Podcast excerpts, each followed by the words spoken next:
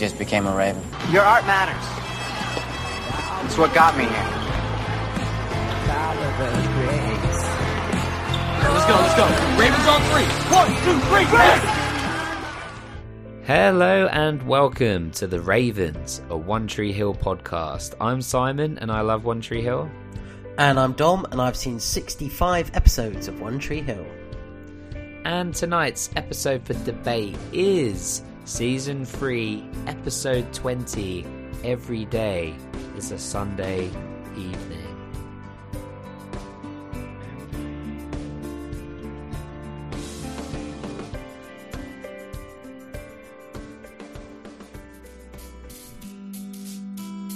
Keeping up appearances. Error. Reconfiguring.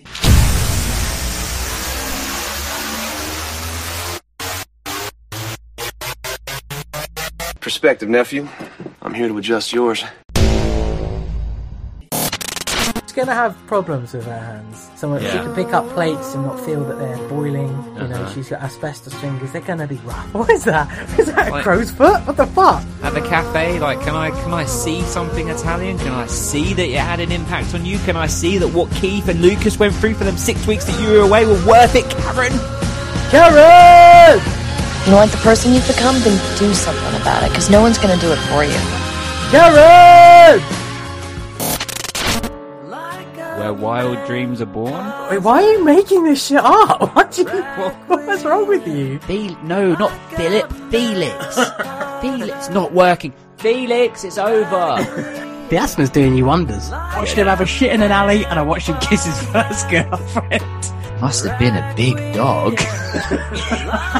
When do you plan to start living? Hello, May. Oh, Alright, guys.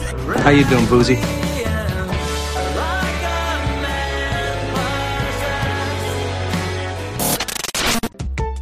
Holiday. That's a one dunk and you're done kind of biscuit. I'm not oh, fucking about, mate.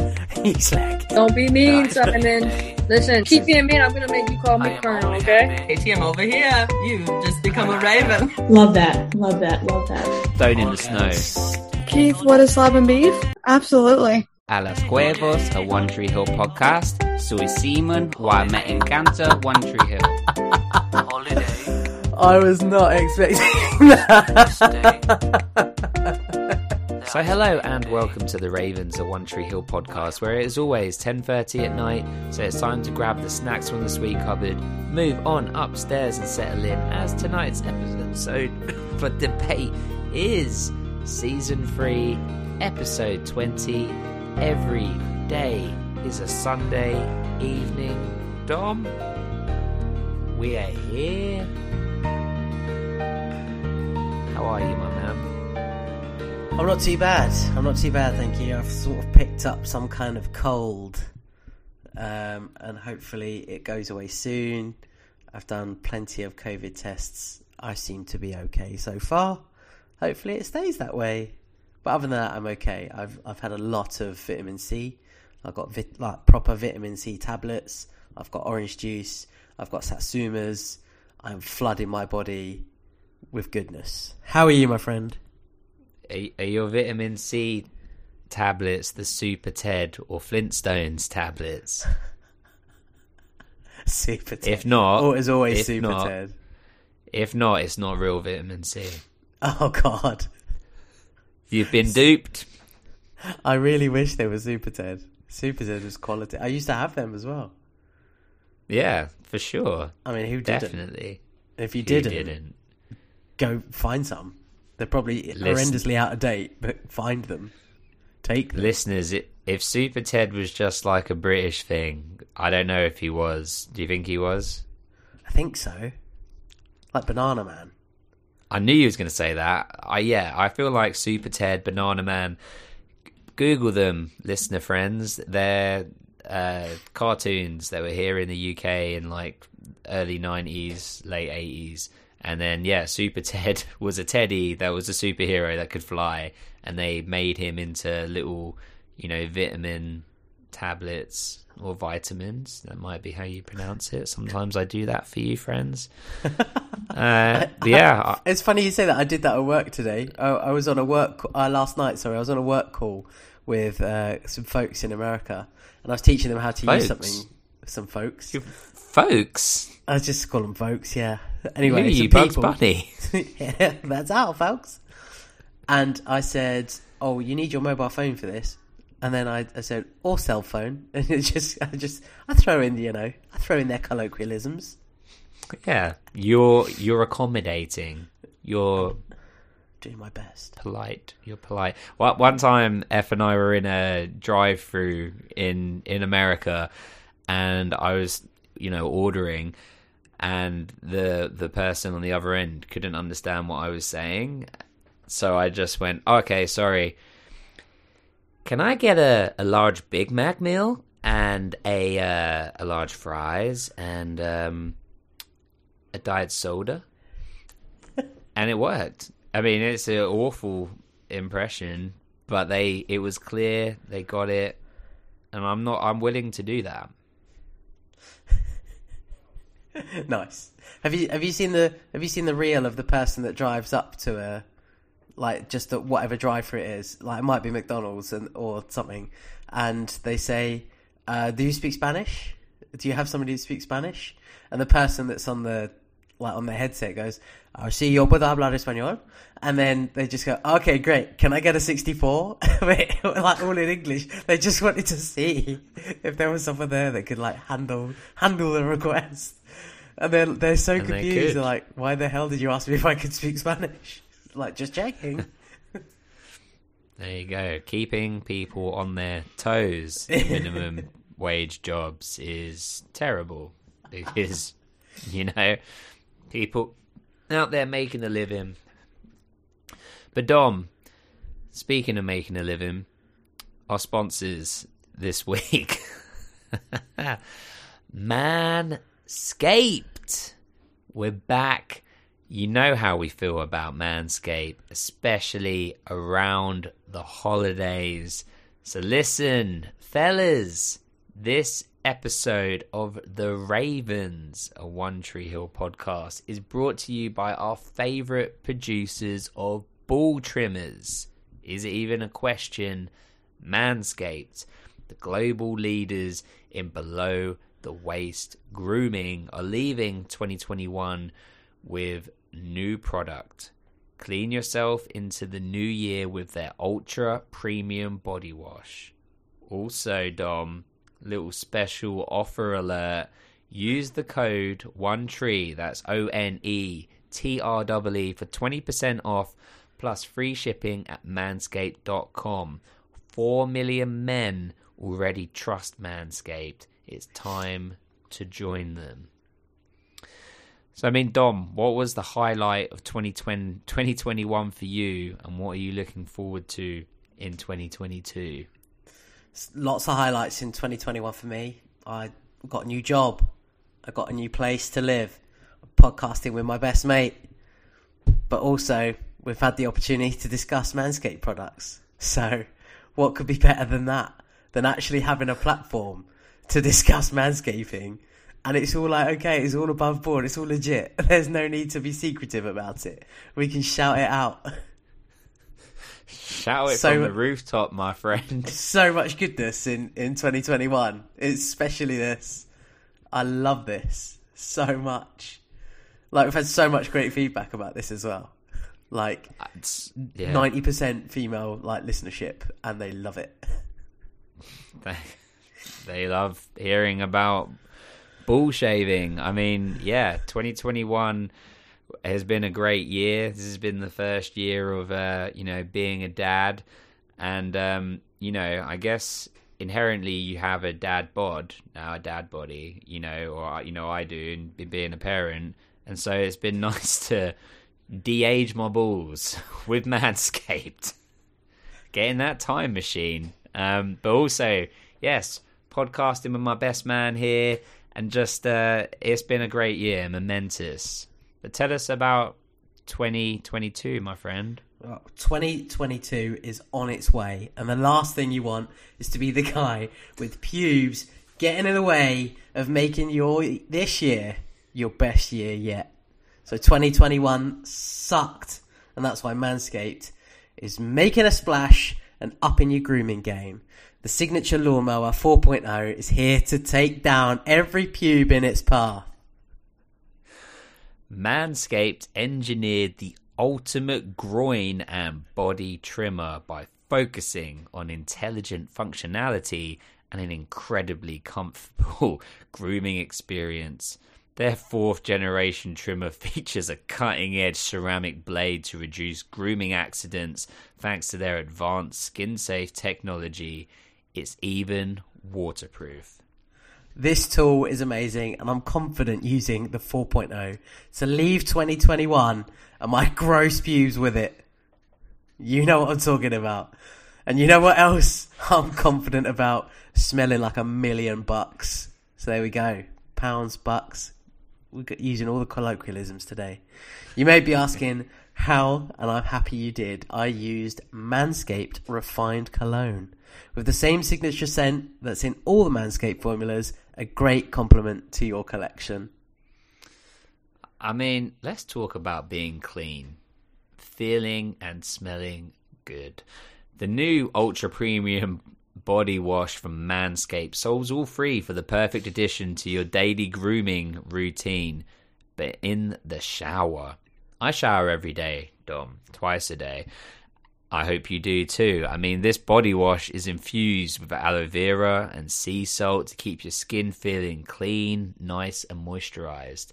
With Manscaped, you'll be a brand new man and ready to kick all the gross hair and smells out with 2021. Use the code ONETREE, that's O N E T R E E, for 20% off plus free shipping at manscaped.com. Dom, I'm all in on confidence and smelling good this year. Join me with Manscaped. Get 20% off and free shipping with the code ONETREE, that's O N E T R E E, at manscaped.com. That's 20% off with free shipping at manscaped.com and use the code ONETREE. Happy New Year to your balls. Excellent. Well, Manscaped, we appreciate you. Thank you for uh, believing in our podcast in the same way that we believe in your products. So, for real, everyone, manscaped.com. It's awesome. Dom, let's talk some uh, One Tree Hill business. we are going to Nando's in London with a Raven, with uh, Magdalena. It's an open invite. Anyone in the UK or wants to fly in, don't fly in. It's not worth it. Um, but anyone's invited will be there, and we're just going to chop it up, have some good food, have some good times. Absolutely. Uh, we've changed the location as well, haven't we? So if anybody does want to go, you need to get in touch with us uh, and let us know. We'll tell you where we're going. You know, even if we've got to scoop you up along the way, we'll find a way of getting you there. So yeah, it'd be it'd be awesome to to meet anyone that, that decides to join us and get to go to Nando's with you. I don't think we've ever been to Nando's together. I can't recall man, a, an occasion. We're going to hit it so hard that Nando's are going to ban us. 'Cause Because the man, the manscape discussion will be too far in a restaurant setting. I'd love it if we're there and the whole conversation with Magdalena there is just talking about Manscaped. She wants to talk One Tree Hill. We want to talk about removal of hair from balls. Um, well, uh, the jerseys, the blue order of jerseys, officially are going to be arriving here tomorrow. Uh, thank you to Lauren for organising that. So uh, they'll be arriving, and then you and I can do an unboxing. So maybe we could do an unboxing on Sunday before we go. Yes, we could do that. Get the GoPro out, and uh, and and then we can, and then uh, yeah, and then I'll I'll ship them on to their final destinations, all across the globe, and then one more order. We will be doing one more jersey order with Wayne in 2022, and you can order any of the, the that'll be for the uh, the black jerseys with the KS for you know the Keith Scott jerseys, but we'll also do orders for the white jerseys and the blue jerseys if anybody missed out within that order. Shorts can be included. I'll also see if we can get like those training tops or anything else because we'll go all out for the last one. And then that's it, people. We're closing up shop. Wayne's going to retire and go off into the sunset. And there we have it. He'll, he'll be a happy, happy man, especially when he reads the email. This is the last order. it's over. Um, yeah. So this episode, there's a lot to talk about. yes, there's a fair amount, a fair amount that happens in this episode. A fair amount indeed. Oh, just to say, last other thing. Home Alone, Dom and I recorded our Home Alone podcast episode. As you guys all know, all of our content is here on this one channel, and uh, we appreciate everyone that's been listening to our back catalogue of you know movies that we've been putting out. So please, uh, again, forgive us for some of the audio qualities and things we were like working out early on. Uh, but we appreciate people that have been getting in touch and saying how you know they've been enjoying you know th- those episodes. But we have a new one coming out on Christmas Day. It's already up at ravenshoops.net, but it'll be out on Christmas Day where Dom and I cover all six, yes, all six Home Alone movies, and that was a really fun one. It was a great one. Yeah, I really enjoyed it. I didn't even know six existed um, until you told me. I knew there was about three, and then we got into it, and yeah, we've got some very strong opinions about these films. So it's definitely one to listen out for. If you want to jump in uh, and get a listen before it gets to Christmas Day, then just sign up to that little Patreon, ravenshoops.net. Give that a go. You know where it's at, people. Come on, don't be a pigeon. Don't be a pigeon. That needs to be on a shirt. Tahani! Tahani! or who's the worst character in One Tree Hill that we've seen so far? Like Felix. We should get. You know how Kiri did the thing with, with Keith as a slab of beef? We should get a pigeon that's got Felix's face on it and put that on a t shirt. just he's covered. Yeah, he's just the scabbiest pigeon you've ever seen. Yeah, that is fully Felix. diseased. Yeah, Fully. you could you could see the disease. and then because that episode uh, we enjoyed it so much it's uh, spawned inspiration for for more episodes to come. So dom and i are in negotiations discussions of doing a singular podcast episode on the first die hard or talking about you know three ninjas like series you know the four movies there as one episode the scream movies. We're bringing we're we're uh, we're going back to we're going back to the a galaxy. We're going about to do a Star Wars reference. I'm sorry, it's not a galaxy far, far away. We're about to go into space to help other uh, planets and communities. That's what they're doing on the Enterprise, right? Oh my god! I think what the hell is happening here? Is he having some sort of breakdown? It's like what is It's he talking about? Yeah, it's, it's got him. It's got him good. He had a sexy husky voice at the beginning. Now it's just the asthma's moved to his brain. That's it. Have a puff. Have a puff. Have a puff. Have a puff. Get the puffer. Jeez. I'm going blue. He's going blue. Blue's the Done the brain one. steroid one already. Blue for blue for Blue's brains. the blue's the chill one. The brown one I did earlier is the one that's got steroids in that like opens your throat. So Oh, you hear that? He's getting ready. Go on.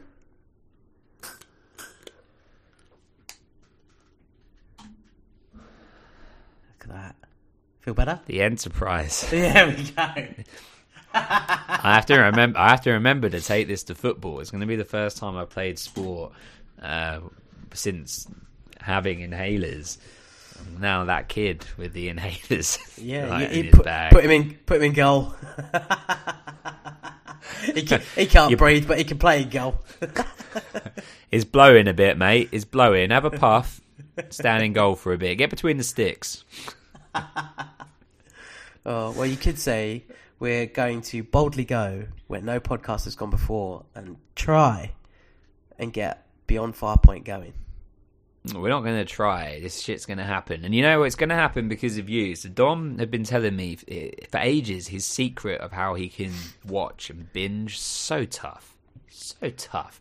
You're basically the Usain Bolt of binging. you're you're the Michael Phelps. You're the Tiger Woods 15 years ago. You're the who else is really good at every? You're you're Messi. You're Antonio. You're Declan Rice. Antonio. Don't Nathan laugh. Scott. You're LeBron James.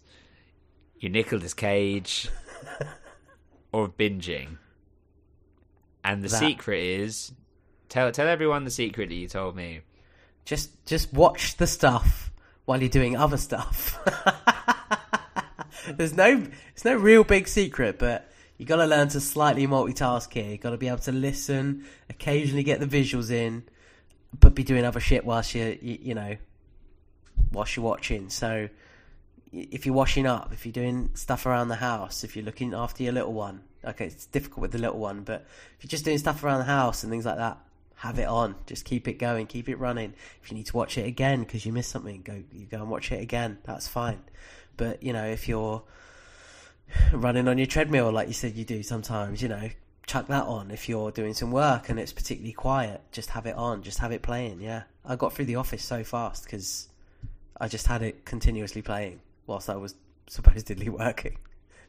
Well, that that is the way. And what we have a we have a playroom for the little guy, and uh, there's a TV in there, and you know Fire Stick on there, so it's got Netflix and all the rest of it. And uh, yeah, I've been quite happily just playing with him. Uh, and then just at the moment, I've got Dawson's Creek on in the background. I've just been smashing through it, um, and it's great. So I'm like way ahead of Lex, and I'm just gonna. So the the point is, is gonna uh, when we finish Dawson's Creek, which I imagine maybe be like February or something. Um, and if I get way ahead of her, I might just go straight on to Star Trek. Um, but I'm excited. Uh, we're gonna do the Dom and I are gonna do the same format. So we're gonna do two pod a podcast episode for every half a season. So every season of Star Trek: The Next Generation, we'll do two podcast episodes talking about them. Like, is it 24 in a season? Yeah, yeah, for, uh, for the most part, yeah. So one episode for every 12. And yeah, we're going to get into it. I'm excited. I'm fully I'm ready to submit. I'm I'm emerging. I'm I'm throwing my face and bobbing for apples and I'm putting up Damn it. Not the Millennium Falcon. Damn it. You said it a minute ago. The Enterprise, the Enterprise. Jesus. Have a puff. Sorry, I've got some champagne here. Okay. Oh, have you actually? Oh my god, he actually has. He's got a full flute. What we celebrate today? Oh fuck it, it's Wednesday. I'm Gonna bang in some champagne. La dee fucking da. It's such a shame that people don't hear my laugh because you're hilarious, and it does. I need to put in some like canned laughter from like friends, you know. There's like an audience of 600 people just like laughing at my stupidness. That would actually be really You should do it because we record the Zoom. Is you should just put out just the clip of you laughing over like on a loop. Yeah, So, like evidence that he does actually laugh at shit Dom says. you you crack me up every week. This actually isn't champagne. This is prosecco, and this was Oh, just uh, throw that shit on the floor. Go and get the good stuff.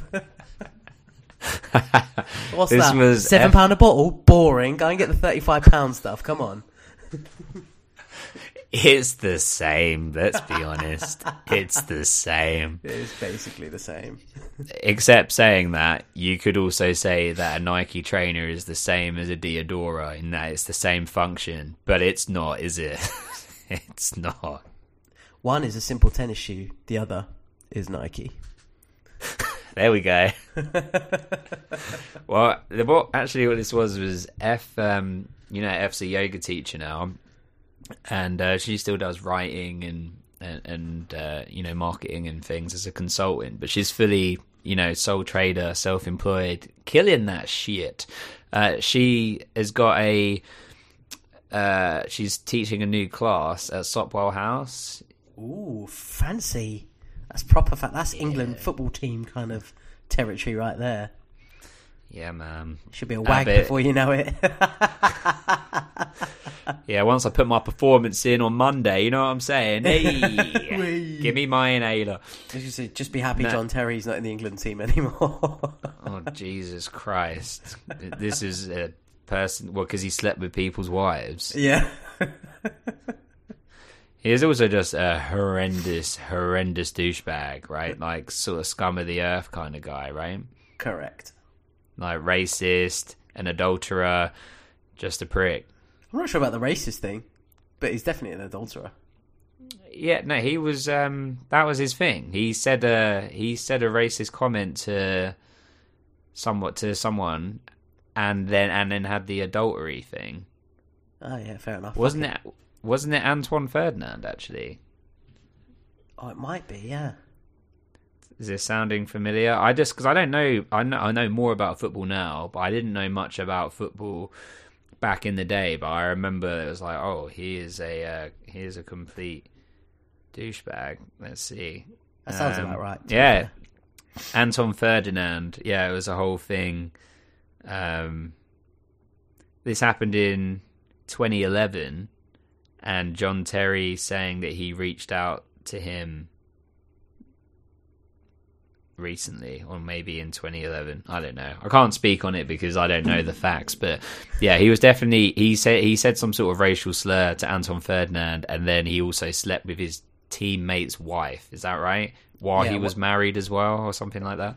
Yeah, it was Wayne Bridges' wife, wasn't it? So there you go. Another Wayne that a life has been ruined. yeah. Not by us though. Not by- not this uh, time. yeah. So there you go. Fuck John Terry. But um yeah, but she she did she was doing this class tonight. Um and uh yeah, no one showed up.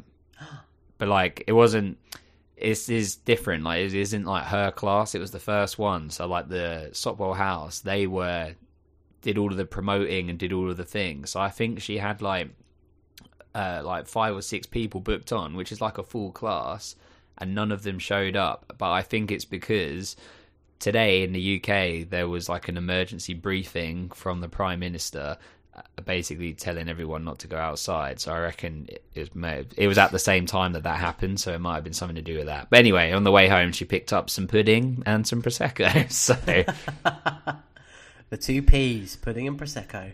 Nice. Yeah. What, what pudding did you get? um, Marks and Spencers, uh, their best ever. That's what it says on the box. Um, what is it called?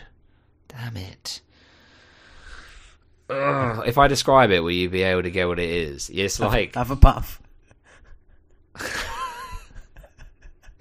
it's like two tubes, like of like uh, like a, as if it was a donut, but tu- Ganesh, chocolate Ganesh. Ganesh. Damn it! Gan- Ganesh is a Hindu god.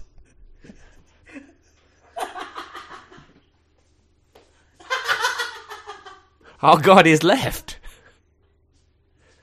He's actually got up and left. Oh dear. Oh my god. I enjoyed that. Right. How did you say it? Ganesh. Ganesh. Ganesh. You said Ganesh. Ganesh. I was saying it phonetically. Is that not how it's spelled phonetically? Chocolate Ganesh. It was really good. It sounds really lovely. good. It sounds sounds sounds nice. Should I get us some for our road trip on uh, Sunday? Oh, you don't like eating in the car. I don't mind. Have you had the Colin the Caterpillars, the vegetarian ones, the gummy ones at M&S? Really good. Have you had the fizzy ones? Oh yeah, The tangy ones, they're good. They're really good. I do a whole bag, man. no, a whole bag. I have to buy two bags because that's mine, and then I have to give F a bag because I can't share because I I want to eat them all. Oh, so good. Do you ever get a bag of the, the faces? Colin the Caterpillar faces. Oh no, I I've forgot I had the Percy Pig ones. I didn't know that Colin, they uh, did the Colin faces. You know, you know, like when you get the, the cake and the, the face is like the the thick Yes. white white chocolate that's like whacked on the front. Yeah. You can get a like a bag of them, like smaller Oh, nice. versions. M&S is the best. I'd go as far as to say, I mean, they don't have like proper big supermarkets, do they? But like, as far as like food goes, I think it's my favorite. It's I definitely. a mean, I we're a Sainsbury's, we're Sainsbury's people, but um, as our general shop, I mean, this is great for our ninety percent American listenership. well, it's the whole it's the whole Manscaped thing all over again. No Sainsbury's sense probably to most the, people. Well, I, I don't even know what Sainsbury's would be the equivalent of. I mean, because we've got Asda here, which is owned by Walmart. So Asda, I guess, is our Walmart equivalent. And then Tesco is like our uh, one up from Asda. And then Sainsbury's is like our one up from Tesco. And then you go into like Waitrose, M&S territory. And then below Asda, you got like your Aldi and Lidl. You were in the industry for a long time, Dom. Is that, is that basically, is that how you see it in the orderings? you, you put Aldi and Lidl quite high. No, I put them at the bottom. Aldi and Lidl bottom, then Asda, Tesco, Sainsbury's, M&S, and Waitrose. Yeah, that's pretty much it in terms of class and standard. To One Tree Hill. Let's go for Who it. do you want to start with? Who do you want to start with? I'd love to get Jake and Peyton out of the way, to be honest. Yeah. What? Your reaction?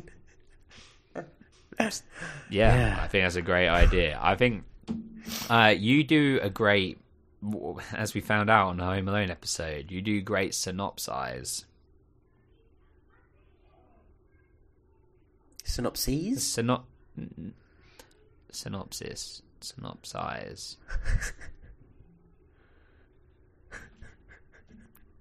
Chocolate Ganesh. Danish. what is it? What is it? I'm about to call it Danish. Ganache. Ganache. Yeah. Is there? Are you sure there's a second A in it?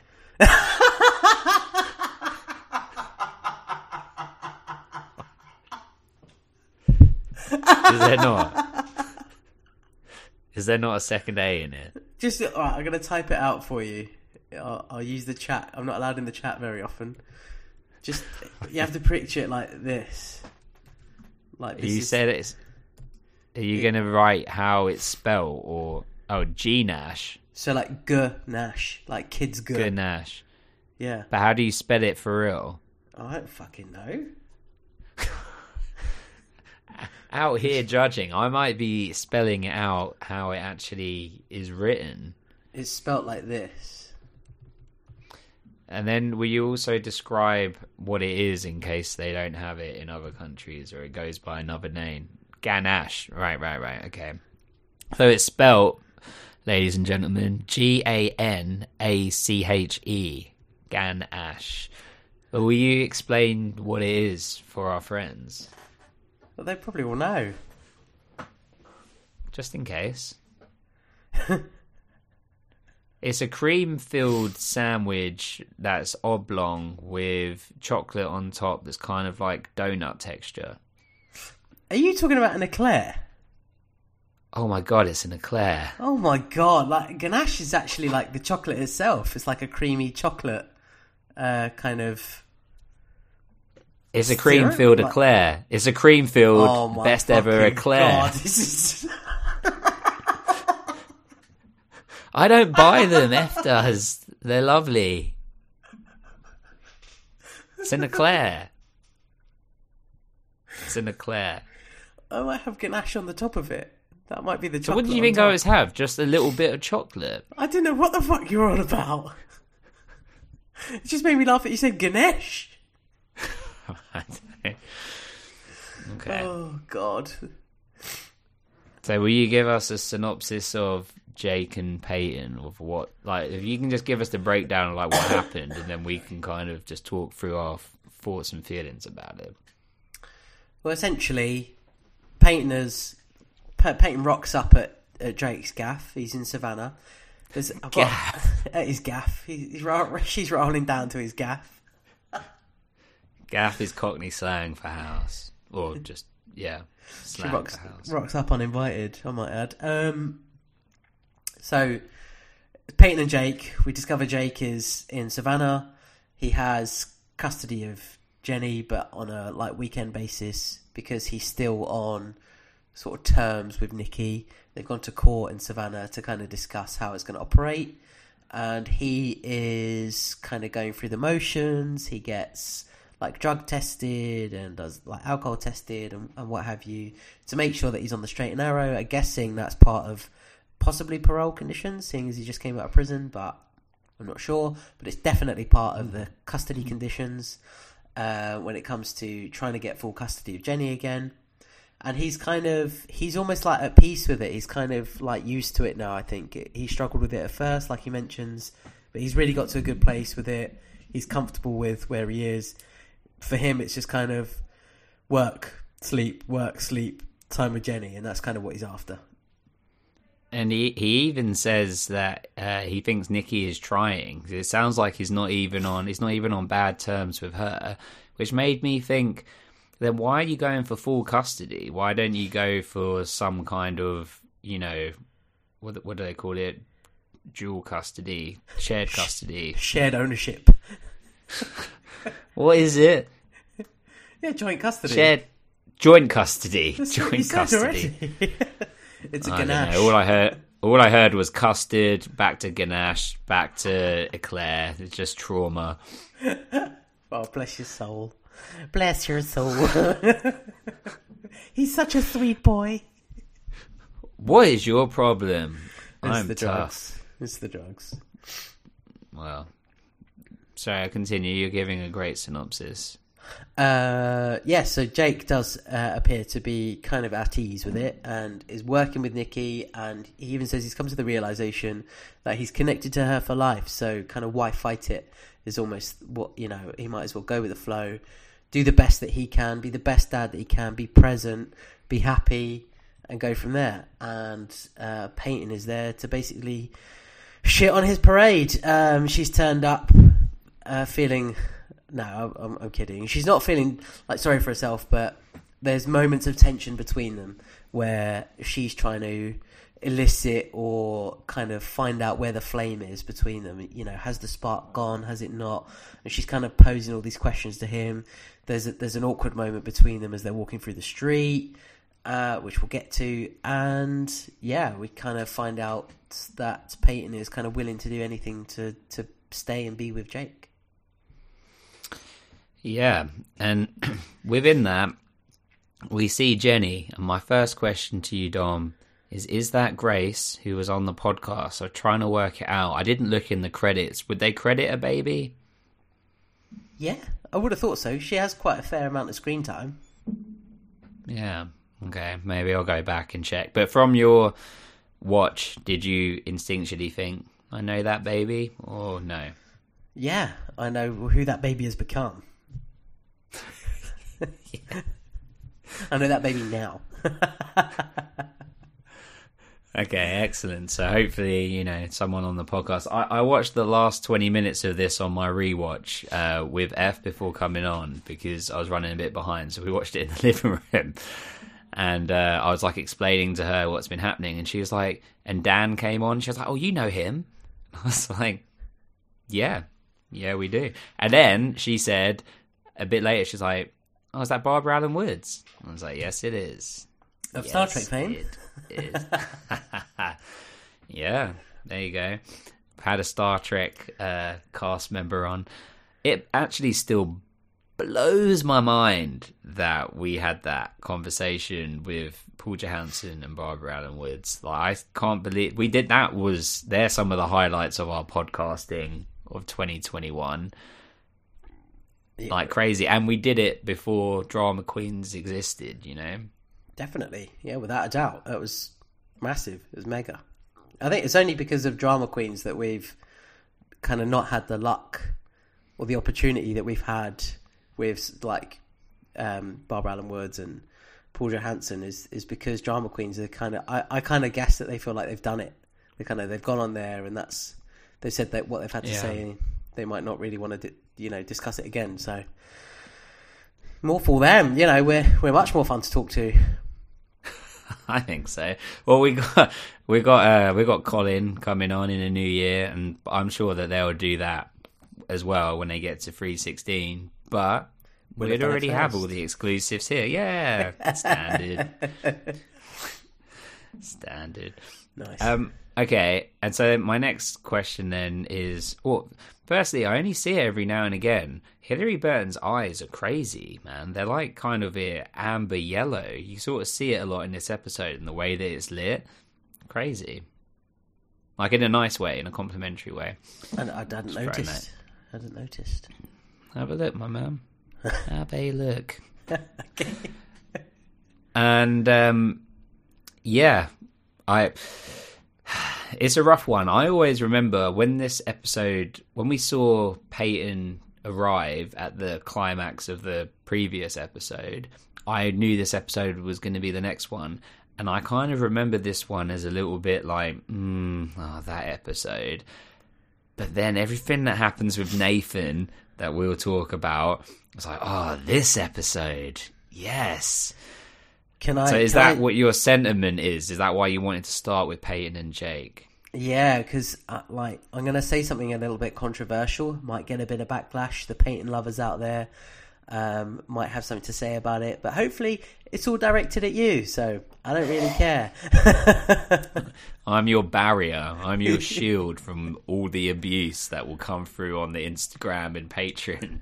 Absolutely. So it was a really nice surprise when she turned up at the airport at the end of the episode last week, and it, it was to see Jake, not weirdo Pete. Um, and, and and that was really really nice. But when we get to this episode, with everything else that happened in the episode, all of the Peyton and Jake stuff could have been in the bin. Could have, could have, could have been written out. Could have not been in this episode, and it would have been a great episode. But it's just wet blanket Wednesday with those two, isn't it? Unfortunately, it just kind of really, really ruined it for me. These these two in this episode is just if if if they had a separate episode away from this, let's say let's say like Karen and Lucas on their journey, we know that they've gone off for a drive somewhere or whatever. We had half of it being Karen and Lucas, half of it being Jake and Peyton.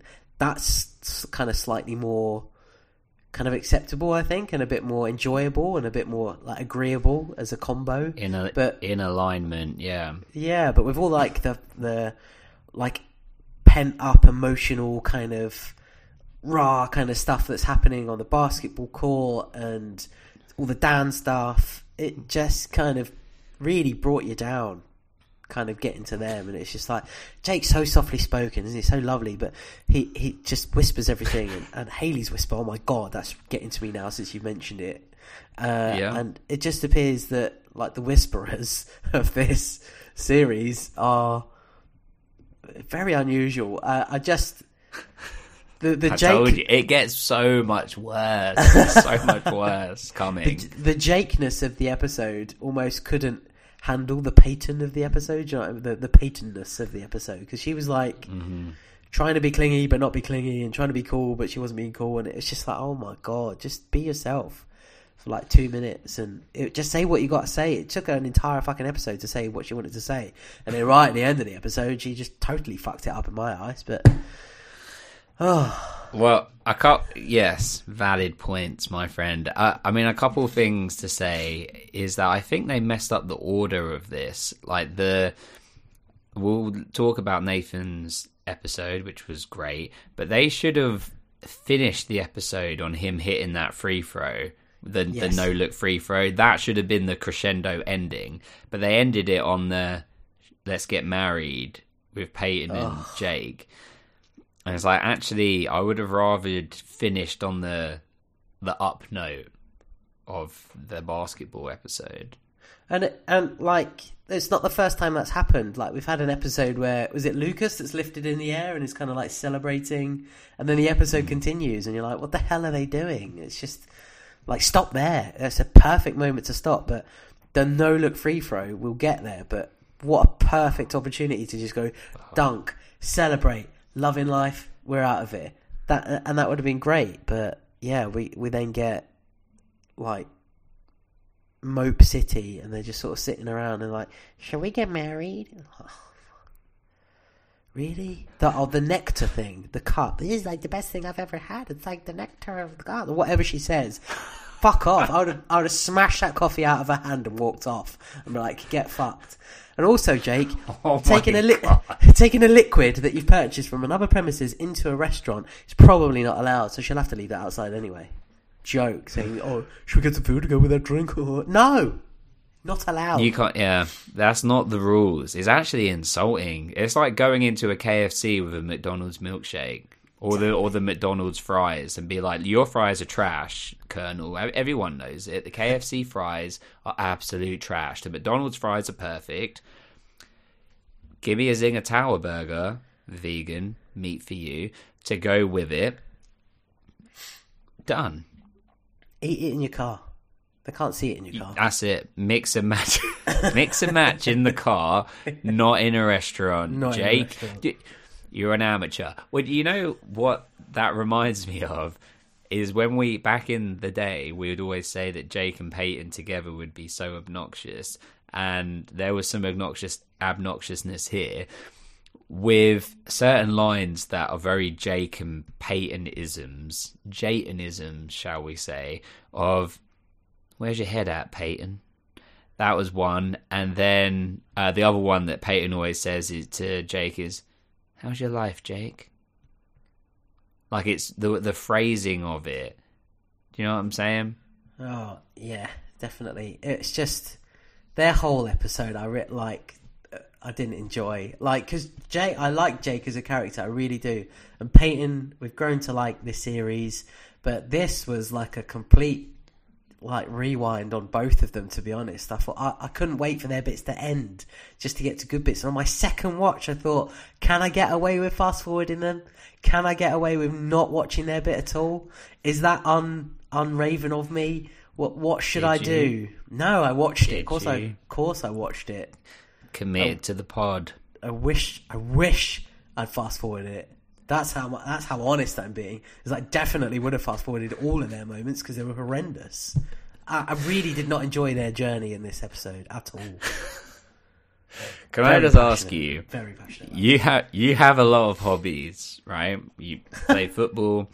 You uh, you do martial arts. You like kicking people in the nuts and stuff. That's your new thing. Your new martial art is basically kick someone in the nuts and run away, right? Krav Yes. Correct. Uh, I have. Do you remember at my barbecue, my friend Cameron? He does Krav Maga. He's super into it, but he's also super into the i like the idea of street fighting. Not like as in he wants to fight in the street, but like he's his idea is like if I have to defend myself, I'm just going to do whatever I need to do and just get away, kind of thing. Um, but yeah, you have many hobbies. You've got football, martial arts, watching football, West Ham. Actually, I can't put West Ham into this because they would definitely lose. But and you got podcasting. The passion I see in your eyes is podcasting up there. It's got to be up there as one of your favorite hobbies now. And do you class it as a hobby? Yeah, definitely. Yeah, yeah, yeah. Absolutely. It's podcast Wednesdays, and then uh, any other cho- opportunity I get to, I get to podcast with you. Of course, definitely up there. What made you It's ask good- that? Because I saw how much you, how passionate you was in that delivery, and people don't get to see your face, but you was really into it, and I, I was into it, and I was just thinking, I'm looking at someone that's really enjoying themselves right now, and I just wondered if you were aware of how much you are enjoying it, you know, or if you see it as a hobby, or you see it as I don't know, like something else, you know. Some sometimes when I listen back, I think, um, "Oh God, I, I I got really got into that, didn't I?" You know, I, I don't real don't always realize at the time that I uh, I'm kind of like even laying into someone or I've said something in particular that's like kind of tickled you or something like that. But um, yeah, I I love it. I love podcasting. It's so much fun. You're perfect at it, man, and it's the uh, the more intense and like blinded by Peyton's obnoxiousness, or when you used to like go in on Karen in the earlier seasons and things. They're the best moments. They're they're my favorite moments. Is when you just go in on it. Or I love it when we're able to build on like what the other one said, you know, and we can sort of yeah, I love it. It's great. But um okay, yeah, so I do like the moment when they're at the bar and Jake's like, You gotta be careful with those musicians and then he gets called up and he's just like, Oh yeah, you know, I date Shakira most nights. She's not aware of it, but you know, it happens about like, you know, the Pete Wentz thing. Was that a masturbating joke? I couldn't quite. It might I couldn't quite been. figure it out. I thought it was yeah a joke about masturbating. Like I, I date mean- Shakira like most nights. She doesn't know about it. Like the most nights thing kind of makes it sound. Is uh, what I'm asking is is Jake manscaped in preparation for, for Shakira? Yeah, I mean, what else is he doing? He's he's alone five nights of the week, uh, and he's not allowed to go out or anything. You know, he's on dial-up internet, but eventually those pictures load. Those hips don't lie. Whenever, whenever we're meant to be together, I am here and you are there, and da ba dee da da. And Jake's just like, yeah. I'm done. Shakira on three. One, two, three. Shakira. She wolf. Well, Oh, um, he goes on, he sings. So, Jake in real life, Bryan Greenberg, he does have a singing career. Like, he's released, I don't know if he's released albums, I'm not too up on it, but he's definitely released CDs. I'm guessing it's an album. I've seen like a, a album cover. It might have been like a EP or whatever. No, wait, LP. Which one's the short one? EP.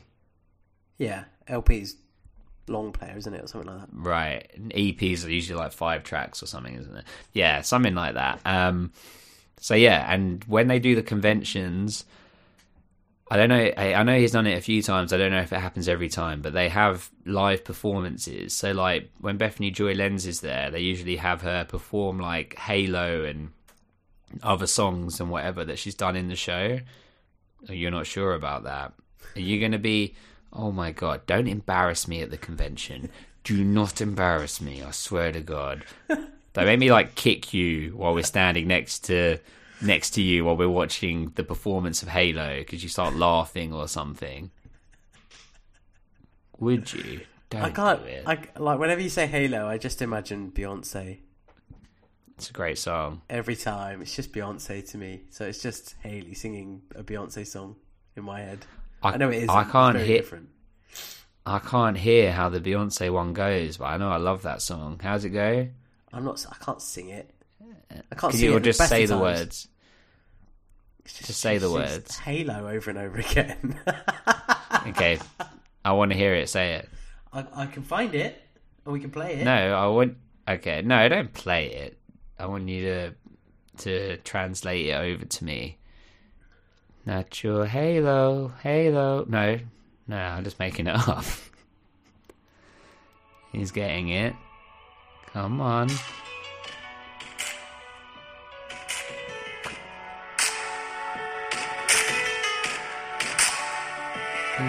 Can you skip to the chorus? There we go. Oh, this is a banger. Taken. Now, mm-hmm.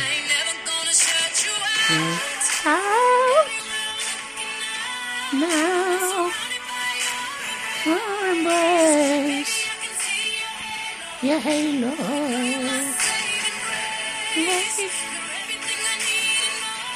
More over your face, baby. I can see your halo. Da, da, da, da, da, da. Yours is better. Yours is better. Fire. so, if we're at the convention, Bethany Joy then steps up and just go, Joy, Joy, Joy. Save it, save it. Pass the mic. I'm going to do Beyonce's version. Queen Bee, motherfucker. I am Simon Fierce. good reference. Good reference game. Good reference game. But you can come in like Jay Z. Just go, yeah. Just don't cheat on me with Becky with the good hair. Oh God, fighting a lift. That'd be Magdalena. She'll, attack, she'll attack you for you cheating on me. Oh dear, we go all over the place here, don't we? so bad, All so over bad. Back to I'd... back to Crazy Jake. Right, Bryan Greenberg Jake starts singing. He kind of sings a bit like like as if uh, he's in like REM or something. I mean, what what did you think of the song? uh, it was alright. It was okay. Was it called Sometimes Something Some someday, I think. Someday? because it was well, it was written about Peyton, so it's not like some sometimes would be more accurate. Sometimes this happens. It's my favourite song of the episode. I don't even know what it's called. I was hoping Emily, Someday. Emily, Emily would come on and tell us what it was. That's a classic Dom move. We ask our Raven what their favorite song is, and then we think, "Oh, good, yeah, that'll be mine too." I'm taking that one. Yeah, yeah, hundred percent. What background artist did they have? Shit. oh god. Yeah, it's called Someday, and he said that it was basically alluding that he'd written it about Peyton. I I, I like the thing that he's Dominic. I like the um what he was saying about you know he looks at the freeway off ramp that it could be back in Tree Hill in six hours twenty four minutes, guessing there's no traffic, Jake, um, to get back. You know, it's quite a nice sentiment. I've got questions. I've got questions about the whole Jake situation. You you always do. You always do. You're a counter. You're a counter of Gabe's tablets. He's done. This You're a before. counter of Kevin McCallister's windows in Home Alone. Yeah, go on. So, Jake in an earlier life grabs Jenny and runs off. Right? He has helped to run off. They tell Nikki he's gone to Seattle. Correct. Yep. But he's Yep. gone to Savannah because he's got a family there, mm-hmm. right? That's where he goes. Mm-hmm. He goes to Savannah, hiding out and all that shit. Yep. What I don't get, what I don't understand, and this may have been some sort of error or misjudgment, is that in this episode he says Nikki's parents live in Savannah, are from Savannah. Yeah. So why would you like run straight to where Jenny is accessible to Nikki's family? It doesn't. It it, it didn't add up for me that that bit of the episode. I didn't know whether that was just like an error in judgment. They kind of forgotten where he'd run off to, why he's there. You know, it, it didn't make sense to me why he would run to exactly where her family lived, and then suddenly have to live there because you know of the custody battle. So that bit kind of miffed me a little bit. I wasn't really sure what was what was happening here.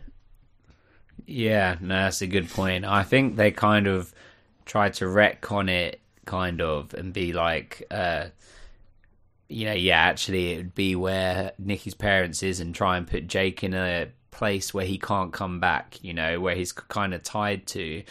But yeah, I think it's bit it's kind of a continuity error. They they should have just because he said that he had they said he'd been in contact with Peyton after the school shooting, so he could have been in a different place and then told her when he was in contact with her, and so it could have been that they're in like I don't know Kansas or something or anywhere other than Savannah, and she gets a flight there, and then it's like, well, I'm here because Nikki's here with Jenny, and Nikki's here because her parents are here, and they've got custody of her for the next year, so that's why I'm here. You know, it would have made more sense that way. So they should have just chosen anywhere but Savannah. Yeah, definitely. Yeah, yeah, yeah. Or the family have moved from Savannah to be here because you know I couldn't move because I've got a ankle bracelet now. Right, right, something, yeah. But you Right. know, either way, it just felt like a bit of an error. And you know, if anyone can correct me and say this is why, you know, please try. Try. try. You'll be wrong, but try. You are you are on one tonight, young man. You are on one. It's the it's the disease, the disease that's got me. It's just making me say all kinds of over. shit. Yeah. It's a parasite. okay, well, Peyton's also on Ravenshoops dot. I'm about to say dot net, but dot com. She wishes she was on .net. She wishes .net had in, you know existed at that point. Checking in with the game, and they sort of have, they talk about this, that, and the other, you know, and the whole point, the whole episode is named after their storyline. Is that feeling on a Sunday evening when you know you've got school or work or whatever the next day, which that for real is a real thing. that, that is a that is a feeling that you know playtime's over, and it ends with you know her saying let's get married so what is your predictions Uh, Jake's gonna say no. He's got to say no, surely. And if he's if he's silly enough to say yes, then Larry will kick the shit out of Peyton and be like, "Fuck no, this isn't happening. Get your ass back to school. I've decided I'm not going out on boats anymore. I'm gonna do whatever from home." Um, but when did Jake become Kevin a Kilner. when did Jake become a 35 year old man? I don't, I don't understand. Jake is like is supposed to be what 18, 17. He's acting like he's Mhm. older than me. It's just it's ridiculous.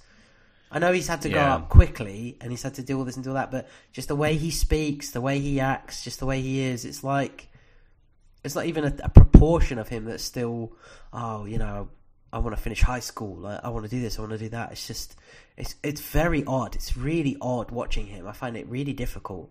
And then Peyton trying to match it as well, but then going, oh, I can get my, is it a GED? I get my GED. I can do that now, and then I could go to college here, and we could, you know, oh, will you marry me? Uh, Oh my god! Like I, I kept it in in the watch along video. I didn't keep much Peyton and Jake stuff in the watch along video because I, I just didn't react to it other than pure disappointment. But that bit, I, I, I, I reacted quite heavily because I thought, what the hell is she doing? What a just what it's like the ultimate knee jerk reaction. Like he's finally said that he he loves you. Well, you said, "Do you love me?" And he went, "Yeah." I get like that's kind of my guess, and it's just like. All right, he's bedded you now. Um, since you've been back, he's actually bothered to do it. He thought of Shakira the whole time, and now all of a sudden you, you want to My get married. God. So you want to get married because baby Jenny went mama, and you think that somehow you marrying him will set him free of all this Nicky trouble, and you'll gain custody because you'll you know suddenly become some sort of partner in this you know scheme. And it, it doesn't make sense. It, it's just I, it, I think it's her imagination running wild that she could be uh you, you know Jenny's mum when um he finally gets full custody. And it, it's just it just feels very odd to me. It feels very strange. And I, I guess it's the, the maybe the adoption connection. She's she she thinks she could adopt maybe she could adopt Jenny and it will she'll be given that opportunity to, to baby Jenny that you know she had with, with her adopted mother, something like that. I don't know. I do, however, think there there won't be a Peyton Jake wedding, so I will say that maybe they'll. I think he's smart enough to talk her out of it. I say nothing. We'll, we'll, That's- we'll, that's all I got. we'll see. We'll see. No, it's good. We'll see. I've run dry on them now. Tom's like, I blacked out for a moment. What happened? Where, when did we start podcasting? Jesus. Where am I? Why am I not in my parents' house? I moved out. I have a new job. What? What is this huge duck? The, I think. Um, do you think that maybe Peyton also? This is like out of desperation because she doesn't want to be alone. And you think about Peyton, she's always like alone. And besides Larry being around recently, she's always alone in in that big house. She, you know, Lucas is with Brooke and Nathan and Haley are together, and you know all of her friends are in couples. Like she, you know, even gravitated to Rachel in an episode to drink together because, and like the only other, she, she's kind of, she doesn't really have anybody left in Tree Hill. It's like everyone's already moved on, you know. So maybe she's desperate for a next step or to be included in her and have her own journey going on. I, I guess so. And maybe the the the kind of want to be in a couple. Everybody's coupled up, and she kind of feels that void. Um, and I still think it's just like a knee jerk reaction though. It's they're happy because they're together. They're happy because they're together. Like we could be happy if we're together. So let's get married. Let's let's make let's solidify it and make it, you know, official. Kind of like Haley and Nathan have. You know, they they got through some really tough times, but they figured it out. and Look how happy they are now. Um, and I guess yeah, that's definitely on the cards. It's definitely a thought, but I just can't see it happening. I still think Jake is too sensible, and he'll go, "You're crazy. Your your dad will never let that happen." Regardless of your age and you, you know finishing high school. If i could finish high school meaning jake then i would definitely do it. I wouldn't be in the situation that i'm in now as much as i love jenny. You know it it, it wasn't where i wanted to be at the age of 16 or whatever. I wanted to be playing basketball with my friends and finishing high school and all of that stuff. So i think he'll talk her out of it. Uh, like I said, I, I, I, think Jake is a is very much a bit part for the for the rest of One Tree Hill. I don't think he's coming back permanently to, to One Tree Hill or to Tree Hill. He's he's there as, as as a bit part in these kinds of episodes. Like he'll visit, they visit, we see Jenny. That's kind of that's kind of all I see him happening. I she still holds a candle to Lucas, uh, Lucas and Brooke being all loved up and stuff makes it difficult for her. But when that comes crashing down, she'll be the one there to pick up the pieces. So I think I think it's patience. Peyton has got this thing in her head about everybody leaves, but you know, actually, not not everybody has left. you know, her dad her dad is there. Like you know, Larry's there. Larry's available.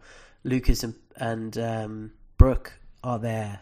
Nathan and Haley are there, and I guess they they are going off to college. But Brooke's the one that's the the most fearful of that because she's the one that actually doesn't have a path thought out for herself. You know where she wants to go. You know as well as Peyton, but you know she hasn't really considered her her future. But now Lucas's future is is up in the air because you know basketball was kind of his thing, and he was you know hoping to be able to get some sort of scholarship. So you know it's less expensive for him to go to, to college. So there, there's all these things that are up in the air, and she's just fixated on everybody leaves when actually there's quite a few people that are still around. So just calm it, Kermit. excellent, excellent. I love it, and I mean, we get a good uh, Peytonism that she got from Ellie of just because this uh, every song ends, is that any reason to not enjoy the music? Which is a great piece of advice or a great uh, quote or sentiment. So that's good. You did just remind me of a couple things in there. Firstly, we now have a Discord channel. So I'm working out Discord as I go because this is new to me. But we have um, it's on our it's uh, on our Raven ravenshoops.net. So it's for our Ravens and you'll find a link on there and you just if you don't have it already you just download the app use the link on our ravenshoops.net, and then you'll be in there and access to all of that. We've got three threads. We've got one that is spoilers, uh, one that is spoiler free, and then one that is non related, One Tree Hill chat. And it's great. We've got loads of ravens in there, and we're you know chatting it all up. It's great fun. But Dom, the reason I bring it up is because I put a question out on there yesterday, I think, just saying what episode are you most excited for Dom to see for the first time, and it just went nuts. There's like so many different episodes and people going back and forth about you know what they're excited for you to react to. So uh, yeah, and to see his reactions live or via highlight videos, then ravenshoops.net it's like one the, the podcast itself is obviously like the main event, the meal, the main course, but the watch along is definitely the starter, and oh, then you know. I was really hoping you'd say the ganache. oh god. And then the highlight video is like the pudding because if you missed it, you've got it there, or if you just want to see the highlights, you know, Dom does a great job at editing those together, and they go out you know, on our Patreon. So enjoy them and get involved. I, will be joining the Discord group that I'm allowed in, but um, I have tried about ten times and it just won't. It won't let me register anything. It hates me. Literally, I signed up, started it log like started a new account and then did whatever and then it, it didn't log in. So I tried log in and it said that you don't exist. So I tried to sign up again and it's tr- it like let me put in my date of birth and all of that and then I try to log in. I don't exist. So yeah, it hates me. Harrison and Nick are like the masters of the Discord. Um, so Harrison, Nick is your is your bound duty to assist Dom, help him get in the Discord because we made that. There's a chat. We made the channel in there for no spoilers specifically, so you can be in there and chat it up. And then Nick was saying and Harrison was saying that you can mute the spoiler one, so you won't even see it. It won't even come up. So then people can talk, you know, things like that, like what episodes they're looking forward to reacting to, etc. in there. And then we've got another thread that is non-related One Tree Hill chat. So if people just want to chat about, you know, other TV shows and movies or whatever. So yeah, so Harrison, Nick, get in contact with Dom on Instagram or wherever, and uh, that'd be great. Awesome. So okay, one other question I wanted to ask you. Uh, so we're done with Pey- with Peyton and Jake, but you just men- mentioned Lucas there. I did. and he's not he's not in this episode. And a lot of people in the chat when we were doing the watch along were saying I bet Dom rates it higher because Lucas isn't in it, uh, which is nothing but disrespect. Um, to be fair, that's quite funny. Uh, I mean, but to be fair, I think I think having some Lucas in it would have offset the Peyton story a little bit. It would have made it a bit more bearable, I think. So, If you had to pick one as your favorite out of Peyton and Lucas, who would it be? Lucas. That's all I needed to know, baby. so, okay, but with Lucas, I'm gonna just ask for a prediction, even though he's not in this episode. You just said he's lost basketball, and you know that was going to be his route into college, etc. So, what do you think he will supplement it with? Like, what do you think his new path will be if it's not basketball? Well, I kind of, I kind of think they're off um, digging up Keith to check that heart. Is that heart usable still? He's only been in the ground a week, so let's get him out. Harvest, harvest those organs. and I, I bet Dan has already done that. Dan's got a heart in waiting. I promise you, that's coming. That's going to happen. Um, I, s- I still, I still kind of think basketball is going to be part of his life. I don't, I don't think giving up on a game is is that easy. So he might not be able to play as efficiently or, or as well as he used to because of the medication that he that Karen will be shoving down his throat. Um, potentially coaching. What what if he was to head into coaching and take that side of the game and really start to get into the detail and analysis of it and, and kind of share any knowledge he has with um, kind of younger players and stuff and and push that boundary or, or even like get into coaching at college. Uh, you know maybe that's what he goes to goes to learn or whatever. I don't I'm not sure but I, I mean I, I would have thought he would do some sort- like major in English or whatever and in some sort of literature uh, minor in coaching or I don't know. I don't know what you can major minor in. It doesn't really make sense to me but um, yeah That's I- not I- our system. We don't know. yeah, I, I kind of want there to still be a path for him in, in sport, and, and I, you know, maybe coaching is, is an avenue that will be pursued. Whitey is a, is a great influencer, and, and is someone that um, you know can instill the passion uh, of of the sport or of anything in anyone. So you know, hopefully, the whole speech about you know the monarchs and how good they were and, and coming together as a team and actually it, it doesn't it doesn't matter about your kind of individual contribution because you're here as a collective uh, and I guess Lucas is is a great person to be able to take that on and, and use that in in other kind of other walks of life but he might also want to use that to um, support other people in their journey Yeah, okay. We'll find out. Who knows? Well, we've got a couple of different pathways we could go into here. We could go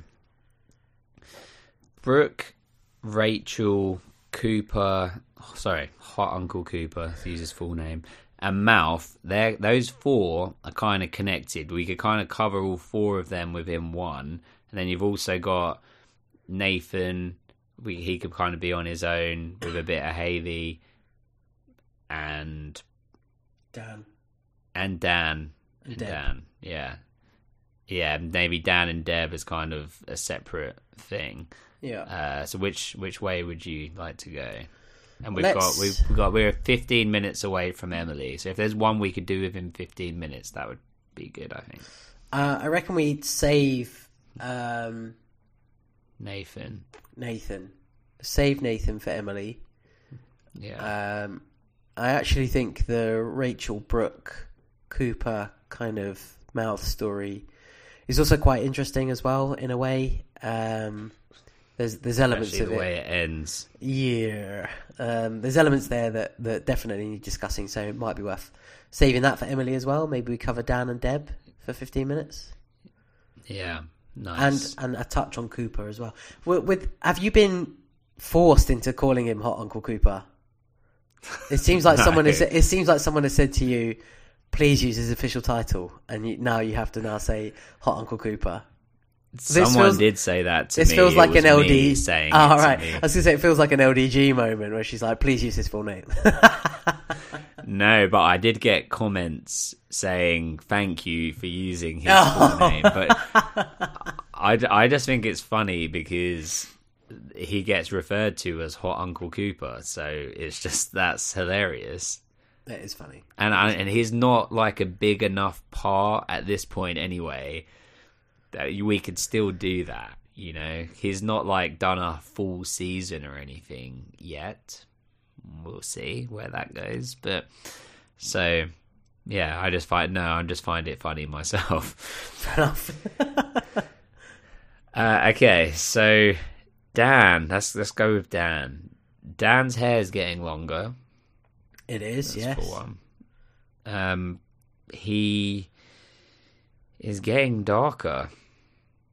It's getting a bit dark. I mean, talk to us about when he goes to see Deb, and it, you know, because she's back from rehab, and Hot Uncle Cooper comes in.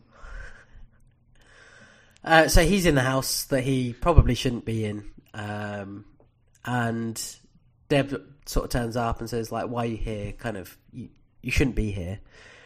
It does surprise me that he's not noticed that there's another person in the house while he's there the whole time. It's just sort of maybe Cooper was asleep or something like that. Um, and Deb sort of turns up, is like, "What are you doing here?" And does he say like, "I've like wrapping up, like I've got things to finish off," or I've got He's like- he starts to he, he starts to say that um he well this is a big house you're here on your own and um I've actually I've been struggling a little bit since uh Keith has passed away but you know you're here it's a big house you you're on your own so I thought and she and then Cooper comes in and says well she's not on her own you know But- but- I'm here and Be- before that, he says something to himself. He says, uh, "I had unfinished business" or something like that, and then he turns and then then he says all of that to Deb. oh okay I Yeah. I can't remember He has like a little secret aside to himself, and he says, er, "I can't remember what it what it was where for word, but he's kind of like, she's like, "What are you doing here?" And he's looking at the picture, and he kind of goes, "I have unfinished business." I was checking up on you because you were, you know, in this big house on your own, and now Right, since right, Nathan right, has moved in with whoever, and it, it's almost like there's kind of like two sides of him, and he's kind of yeah batting off the the bad side a little bit, but it's it's coming out. It's it's all it was all really creepy. What really creeped me out was that th- when he gives her a kiss and walks out, like he goes nose to nose with Cooper. Nathan kind of comes in as like, you don't live here anymore, and he's all, well, you could, you know, I could say the same about you, and it all gets a little bit heated because him and Cooper obviously don't get on. And then as he's leaving, Well, he says, um, "You don't live here. You live with Hades. I mean Haley." yeah. That's so good, so funny. Calling basically calling her the devil, which is which is Yeah. quite funny, quite amusing. The whispery devil. Um, and then yeah, just just kisses Deb on the side of the head. It's so that's such a really like creepy power play, awkward thing to do. Yeah. It's, it's so weird. yeah, So weird. it's like saying I can do whatever I want. You know, which he then, what, uh, right, but so as he's leaving and he says to Cooper, like, yeah, he's, they're getting like, they're sort of uh, standing toe to toe kind of thing.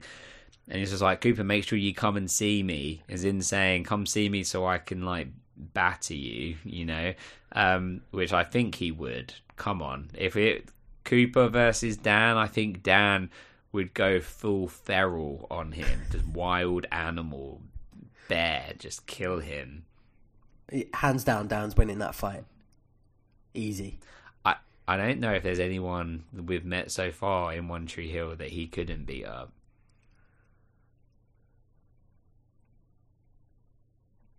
Principal Turner.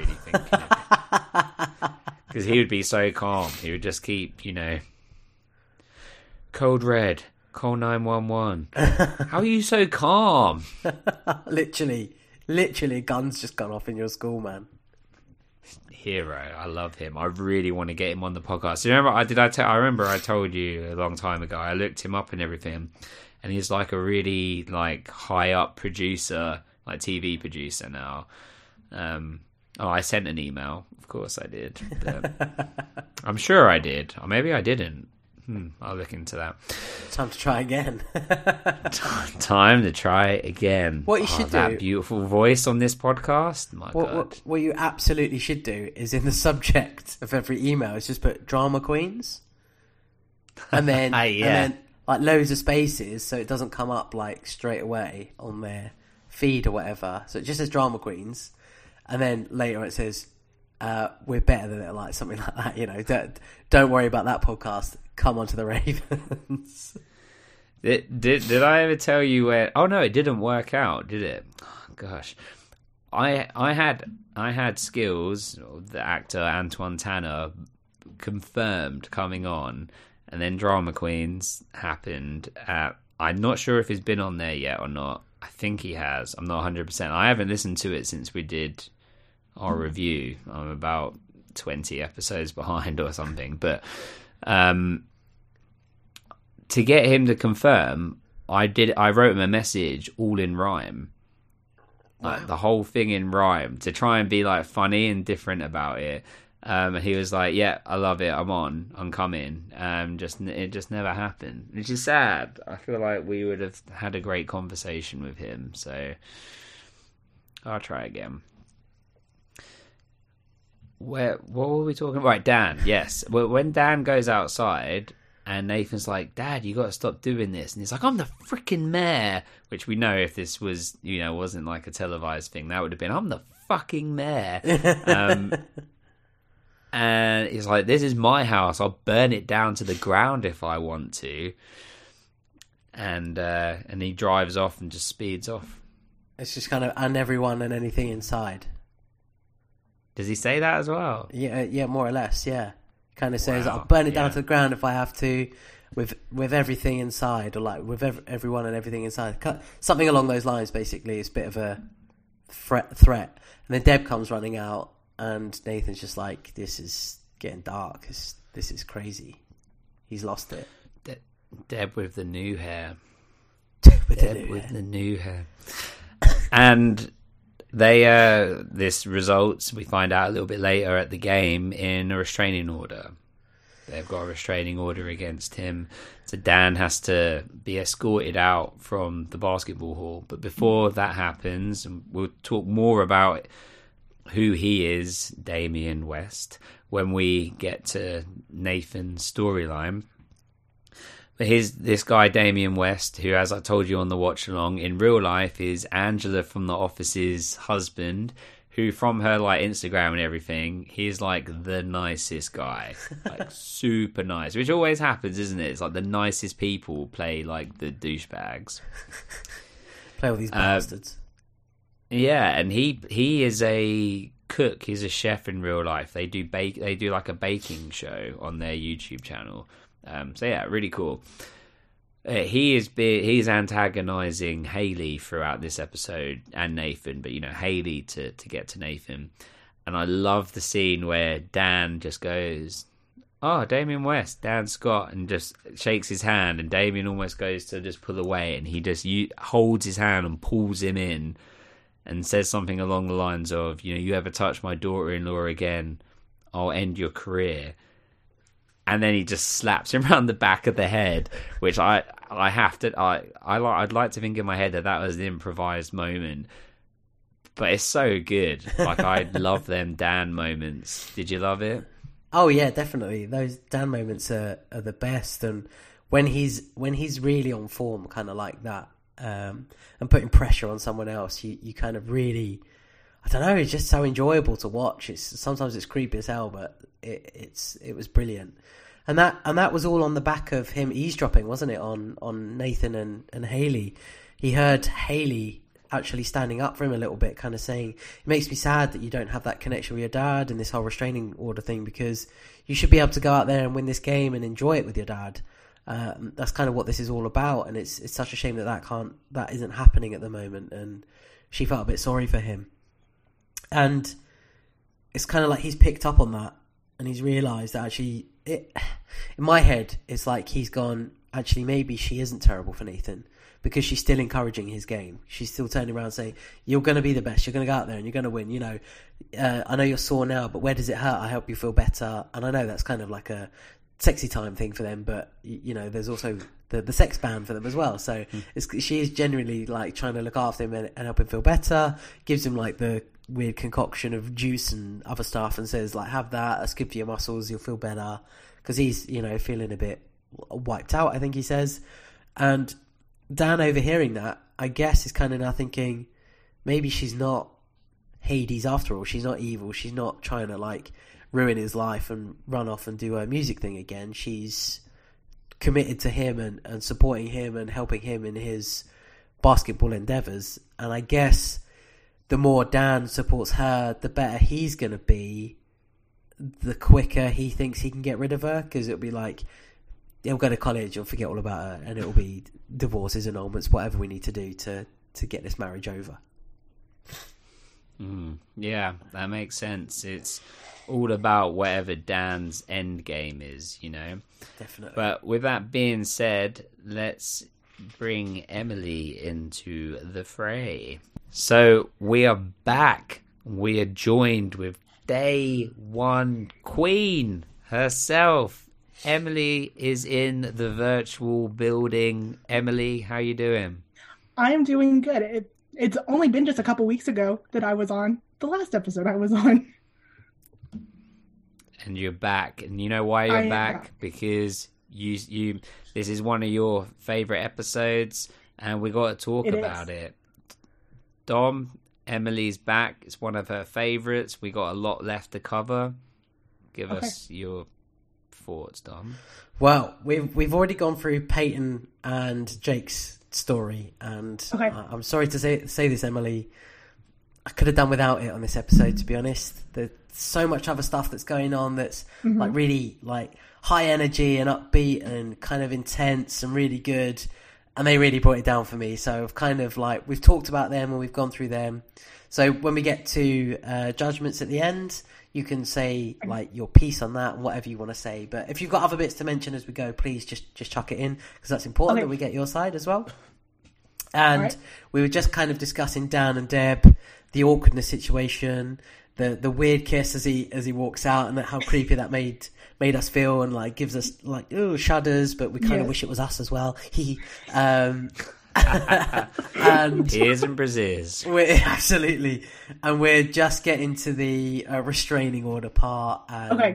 the fact that um, Dan was kind of protective over Haley because he overheard Haley kind of supporting him in a in a in a weird way. So that's kind of where we're at right now. Oh, it, it's weird that he was like creeping around town, and that he heard that. And like this is the first instance that we see that, and I it, I do believe that it's like it continues. He he likes to creep around.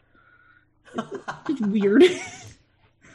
he's going through he's going down the uh, dark path you know and i think you Yeah. know we've seen him being haunted by ghost kid keith and so yeah we'll see where it ends up but i guess the the next period if we're talking strictly about dan is he's at the game but he's Mhm. having to listen to it on the radio from the outside and you know skipping ahead he gets to the the end of the game and he's not able to hear because there's getting static on the radio at like the pivotal Yes. moment. We haven't talked about Nathan's part, so you know we'll talk about that in a minute. But uh, you know he has to he has to get out and just run in. You know, fuck a restraining order. He needs to see the end of the game and priorities Right. and he he does and then i think his like final piece really is his sort of yeah creepy again like rounded in like a Mhm. back alley and he has this um admittance of love to nathan of how he really feels. He's teary-eyed you know he's proud i'm proud of you.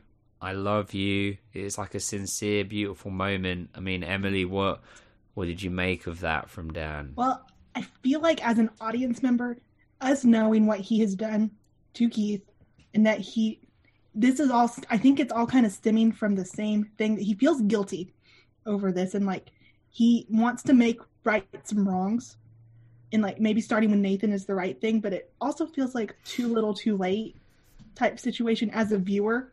But as Nathan, who doesn't know that Dan killed his uncle Keith, he is like seeing like a spark of, oh, my dad might be like on the verge of a change, maybe. Do you? Yeah. I yeah, yeah, I agree completely. And Dom, what did you think? I don't know how much of this I trust. Like Right. I've told you, like whenever I, whenever I watch a TV series now, I have an instant distrust of like all characters, no matter how sincere they appear to be, uh, and I think it stems from from Dan in One Tree Hill, because there's so much about him that's calculated. There's so much about him that that that is just so thought out and prepared. I, ju- I don't know where we're at when it comes to how sincere he's being. So I really want it to be that I, want to reconnect with uh, with Nathan. I know that it was his idea to get the restraining order, and I guess that was a protection of Deb kind of thing. Uh, let's look after her because Nathan's not not too worried about himself. But um, yeah, it's just that that emotion that he put into it just it felt really real. It did feel real. It felt good, and and like he genuinely meant what he was saying. But th- there's there's always something else with Dan. There's always a exactly like Simon said a minute ago. He's got an agenda. You know, he's the, Yeah. there's, he's he's got to get something more out of this, and I'm not sure what it is. And I, I don't know whether at some point he'll he'll start kind of leveraging, y- you know, something with Lucas uh, and using uh, Lucas's relationship to, to get at Nathan, or the other way around. I'm not sure. I just I don't. I'm not sure. I trust it. I'm not sure I can trust it. You know. Well, we'll see where it where it ends up. Uh, I mean, Deb's part, besides the bits we've spoken about, she's mainly she's like in the crowd cheering on Nathan, and then that's kind of where we're at. Uh, Hot Uncle Cooper, again to use his full title, we'll we'll Mhm. get to him. We've kind of, we've got two ways to go here, Emily, and Okay. you you choose. We can go Nathan, Haley, Damien West, Whitey. That's like in one bracket, or we can go Hot Uncle Cooper, Rachel, Mouth, and Brooke in this other side. So, which hand do you want to go to first? Let's let's do Hot Uncle Cooper, Rachel, Brooke, Mouth, just to get it out of the way, and then we can finish up with Nathan, Damien West, Haley, and Whitey. Perfect. Well, Dom is on fire with his synopsis at the moment. So, Dom, tell us what's going on with with that side of things, and also don't forget to mention that there is a blowjob joke in there about a golf ball. Second one. Remember in the in the first season there was one. Season one episodes. That, that that's right, and we were questioning whether there was a masturbation joke in this episode where uh, Jake's talking about going on figurative virtual dates in his mind with Shakira. Every night. Maybe I I don't know. Will we ever know? Tina, teenage boys, Emily. I guess the main Yeah. thing we want to know is whether Jake is using Manscaped.com. Twenty percent off. Use discount code one tree. Um, so uh, right, the, the whole. Cooper Cooper, Rachel, Mouth, Brooke mess is just we're just wading through all sorts of shit here. It's so we know Get your that wellies on. yeah, you pull them up high. Um, okay, so then we know that Cooper and Rachel are having uh, some kind of relationship. They're definitely having intimate relations. And uh, as a viewer, we know that Rachel is uh, incredibly young, or meant to be, and Cooper is not so young, but he thinks she's 26. And uh, Brooke and Mouth uh, kind of walking through the streets, and Brooke fangirls completely over uh, Hot Uncle Cooper and uh, totally loses her mind. And it, this is when Mouth reveals that that is Rachel's new boyfriend or the person she's seeing.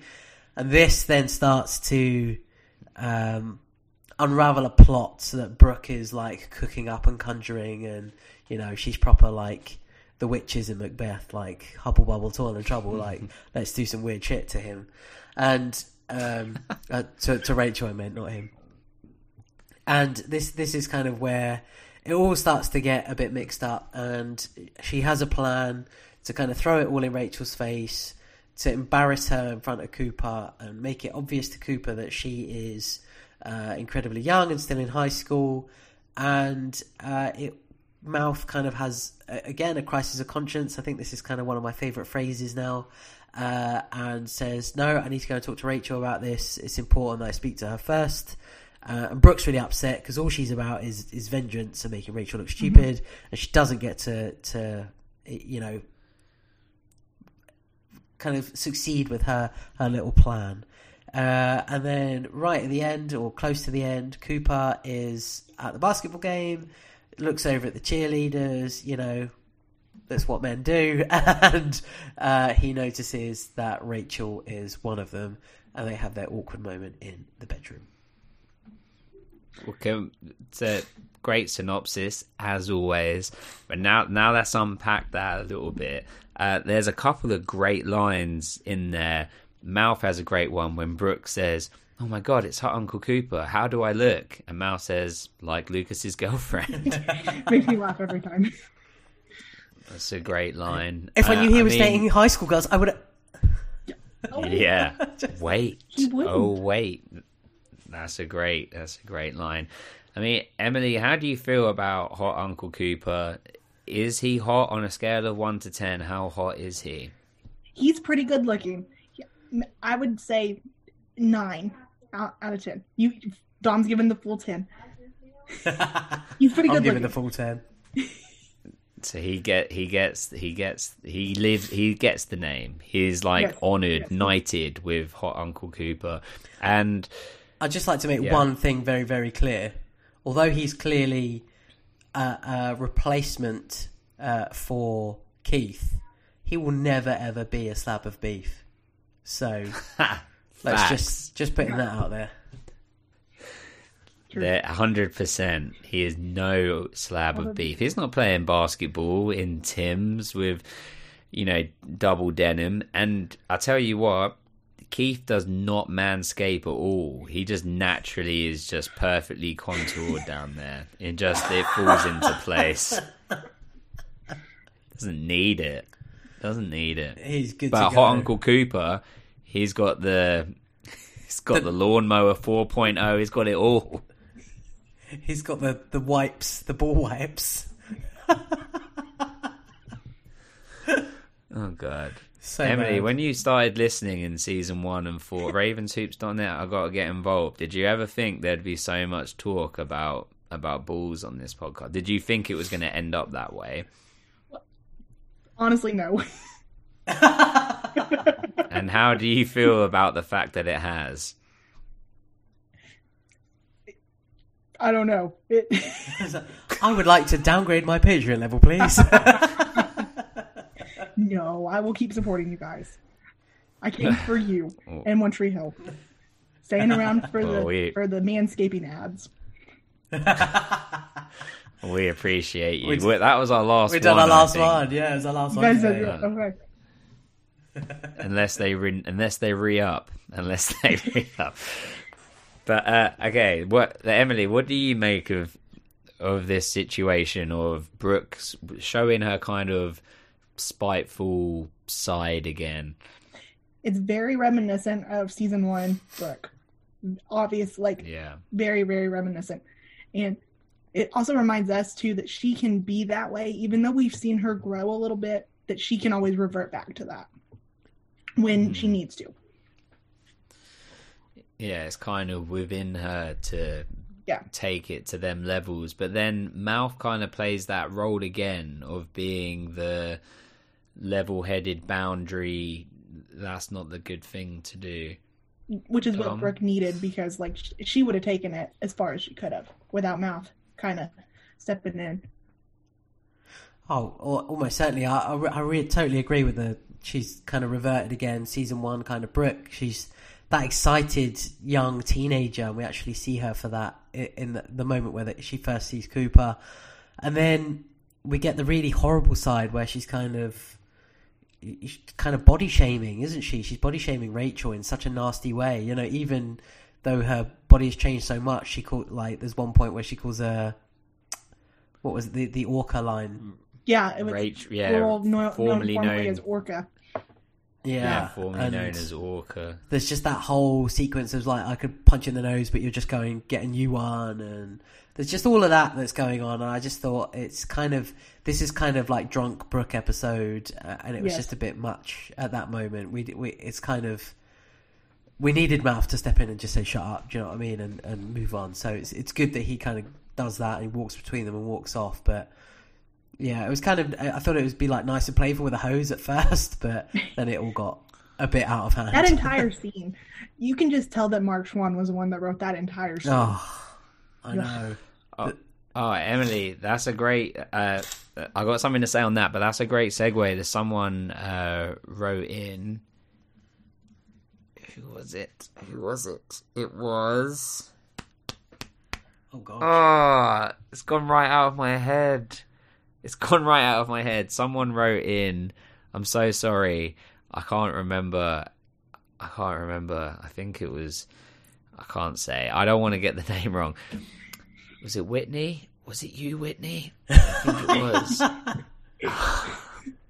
I'm sure she's yelling at you right now. If it, whoever it was, they're like, "It was me." Ah, I know. Please don't hate me. There's, there's lots of messages. Um, wrote in about saying that if you look in the background, it, it was in the last episode, I think, that on in the sports hall where the, the basketball court where the Ravens play. On like the all-time scorer leaderboards, Mark Schwahn has written his name in as like as one of the you know, on on the rankings. Did you know that? I did not know that. That is very interesting. Good. It wasn't you that wrote in. It wasn't me that wrote it, no.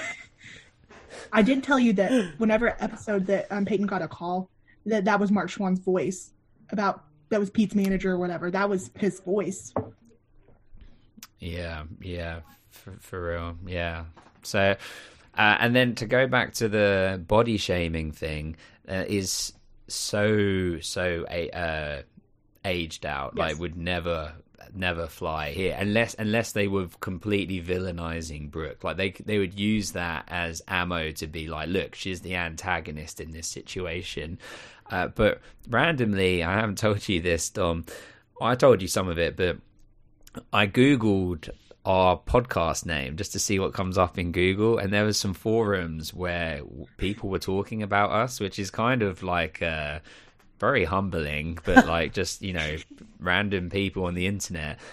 And there are a lot of people saying what they liked about our podcast is that we talk about the bits that have aged out, like the bits that aren't that wouldn't fly now. I was like, I mean, they didn't mention all the ball talk, which I'm clearly missing the the highlights of the podcast, but They haven't got that. yeah, um, yeah. So it is important to call these things out, and this definitely this horrible body shaming. She calls her an orca, and I think she calls her a whale again in some other context. So yeah, fuck you, Brooke, in these situations. um, yeah, definitely. and she says about sucking the golf ball out of the hose. Yeah, it, it, it reminded me of Full Metal Jacket. That line. there's a there's a moment in Full. Metal. There's a moment in Full Metal Jacket where the, the drill sergeant, who's like really horrible to them all, but like because he has to be because he's training up Marines, goes, "I bet you could suck a golf ball for a garden hose," and it's just reminding me of that.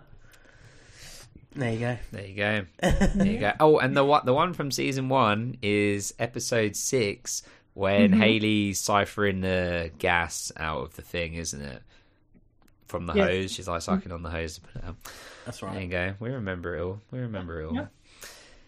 That's two episodes before you came on for your debut on the podcast. Yes, it was. yes, it was.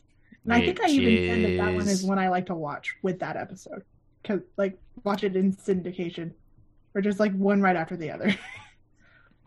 Would it would it make you feel weird to know that that was fifty seven episodes ago? It is weird. That is weird. That was like la- it was last year. I had started my new job at Horace Mann.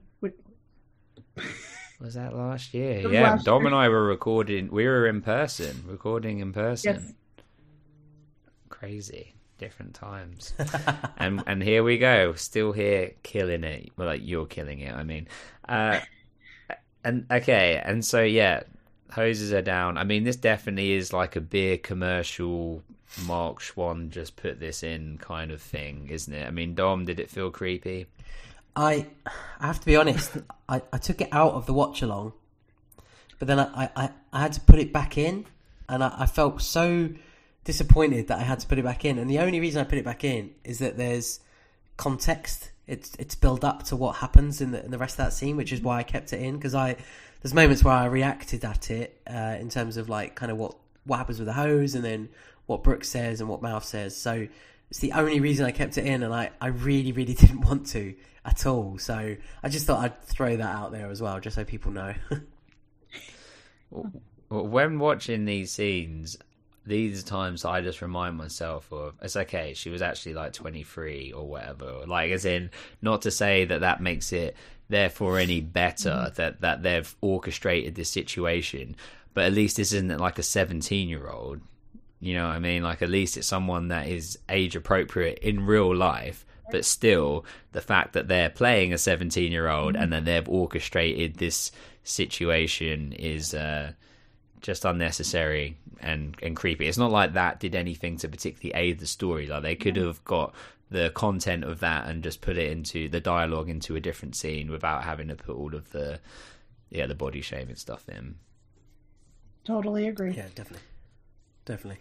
Well, we move forward. And So some of the other stuff we need to unpack there is uh, the reveal, the the glorious reveal when Hot Uncle Cooper notices that she's a cheerleader.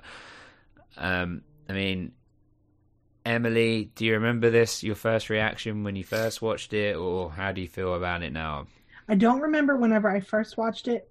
I I feel like you know Brooke said it best whenever she was they were cheering and she gives Rachel this kind of look and she's like, I know two things: that deception always follows you, and um, there was something. What else did she say? Oh, you don't deserve a guy like Mouth. But the, the the deception always follows you. That definitely rings true because like you you can't lie about your age like she Rachel is and expect it to not like come back and bite you in the ass. And it does. For sure. For sure. And and I mean, Dom, we get Rachel going into uh, well, it's not Cooper's house, is it? Deb's Deb's house. Turns up in the bedroom, so I guess the front door was unlocked and she found her way up there. She gets into the room. I mean, on your first watch, did you think that she was gonna successfully seduce him, even though you know he now knows her actual age, or did you think he was gonna chuck her out? I, I really wanted it to be the he's going to chuck her out, you know, regardless of her taking the the jacket off because you know we see her changing in the car, or I say changing, just sort of removing items of clothing in the car, uh, and then she sort of uh, uh, he's sort of adamant, you know, I don't, I don't care what the law says. I've got my own rules. Get out. And and I was like, stick with this. Stick with this. Stick with this. Stick with this. And then she starts to sort of undress and gets on the bed and is being all sort of flirty and holds his arm. And then it's at that point I'm thinking, he's lost. he's lost now. He's he's he's, he's he's unfortunately going to do something stupid and probably continue to do something stupid for a little while longer. Um, which is unfortunate. At least until he's had a cigarette. yeah. um, and yeah, I was I was actually disappointed. I was really disappointed. I, I thought it would have been really good uh, had they gone, no, you, uh, you, had Cooper gone, you need to leave, or, or just left the room. Just goes, you know what? I'll be downstairs. Put your coat back on. You found your way in. You can find your way out. Mm, or grabs the hose. Do you remember this? But for real, it, it's you want him to just to to say no for a multitude of reasons. The fact that yeah, like you know, she's underage. Um, the fact that she was deceiving. The fact that like she it's just all deceitful and yeah she should she doesn't deserve to win at this Mm. you know um No. so but it's a drama it was always going to go that way i guess just on on reflection to what Mouth says to her though, it's kind of like it's almost like he says, "Have some self respect. Just just like try and like yourself. Be be yourself as well. Stop." You know, the girl that was in that photo, the girl that was in that picture, you're you're still that same person. You may have changed physically and, and had alterations and stuff, but actually, you know, within you, that can't change. She even said that herself. So, just be that person. Just try and be that person for a bit. Stop stop trying to be this kind of elite, you know, in air quotes or whatever, person that you have held in such high regard or that you want to be. You know, you're trying to be Brooke, but you've had to build your way to be that. Uh, just just stop it. Just be yourself, and you know you'll probably be a lot happier. And it's kind of mouth is really pushing that sentiment on her. Um, and it's a, I, I thought it was a really good moment for for mouth actually, and just saying just just just be yourself for a bit. Just there's no need to go after this hot older guy because you know it, it, it gives you some sort of cred. You know you, you don't need that. Just just be you. You're you're good enough as you are, and it sort of doesn't really do the do the trick, unfortunately. She, yeah, she's constantly pandering to something uh, rather than just being herself. I mean, Emily, what do you? Yeah, I was there's a billion social Yeah. pressures as as a as a human being, but uh, particularly as a teenager, and for someone that's changed their body so much, she's I, I guess she's just trying to overcome all that. So it's sad. It's quite sad, isn't it? Really, I feel sorry for her. it's deep, deep rooted insecurities. Mm. It's deep rooted insecurities, and you know, Cooper isn't by being with Cooper. It's not gonna solve. It's not gonna make her feel better about herself internally, and that's sad.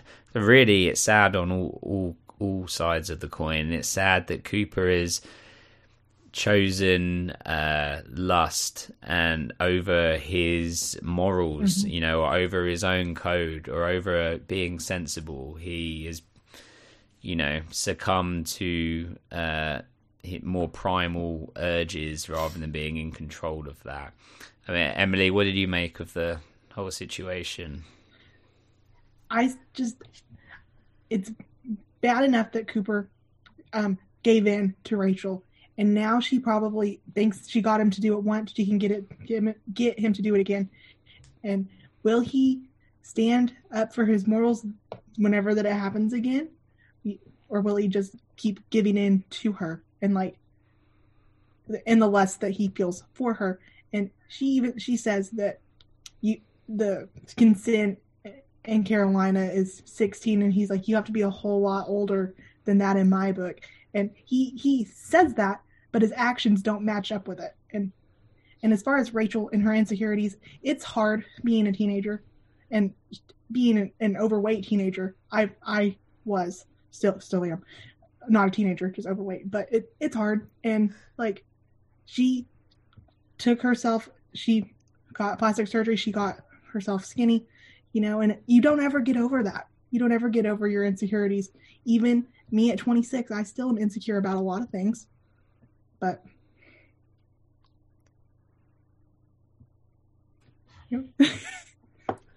Yeah, it, for for sure. I mean, and Beautifully said. Unfor- yeah, really well said. And and unfortunately, you know, the insecurities a lot of the time they they never go. I mean, Dom and I are in com- you know in our mid thirties, and um, you know, I can only speak for myself, but I'm sure Dom feels the same the same sort of way. But we carry we all have these insecurities and carry them with us. And you know, I've spoken about loads of personal stories on here of things that have been like damaging and things that that stay with you but i guess as we get older hopefully with friends and the community and things that we've built here and that you know that we have outside we're able to take a more mature look at it or uh, we're able to laugh at things and and just be a little bit more secure in who who we are and who we've developed into. I mean emily we've known you you know, getting close, coming up to almost two years when in in a few months,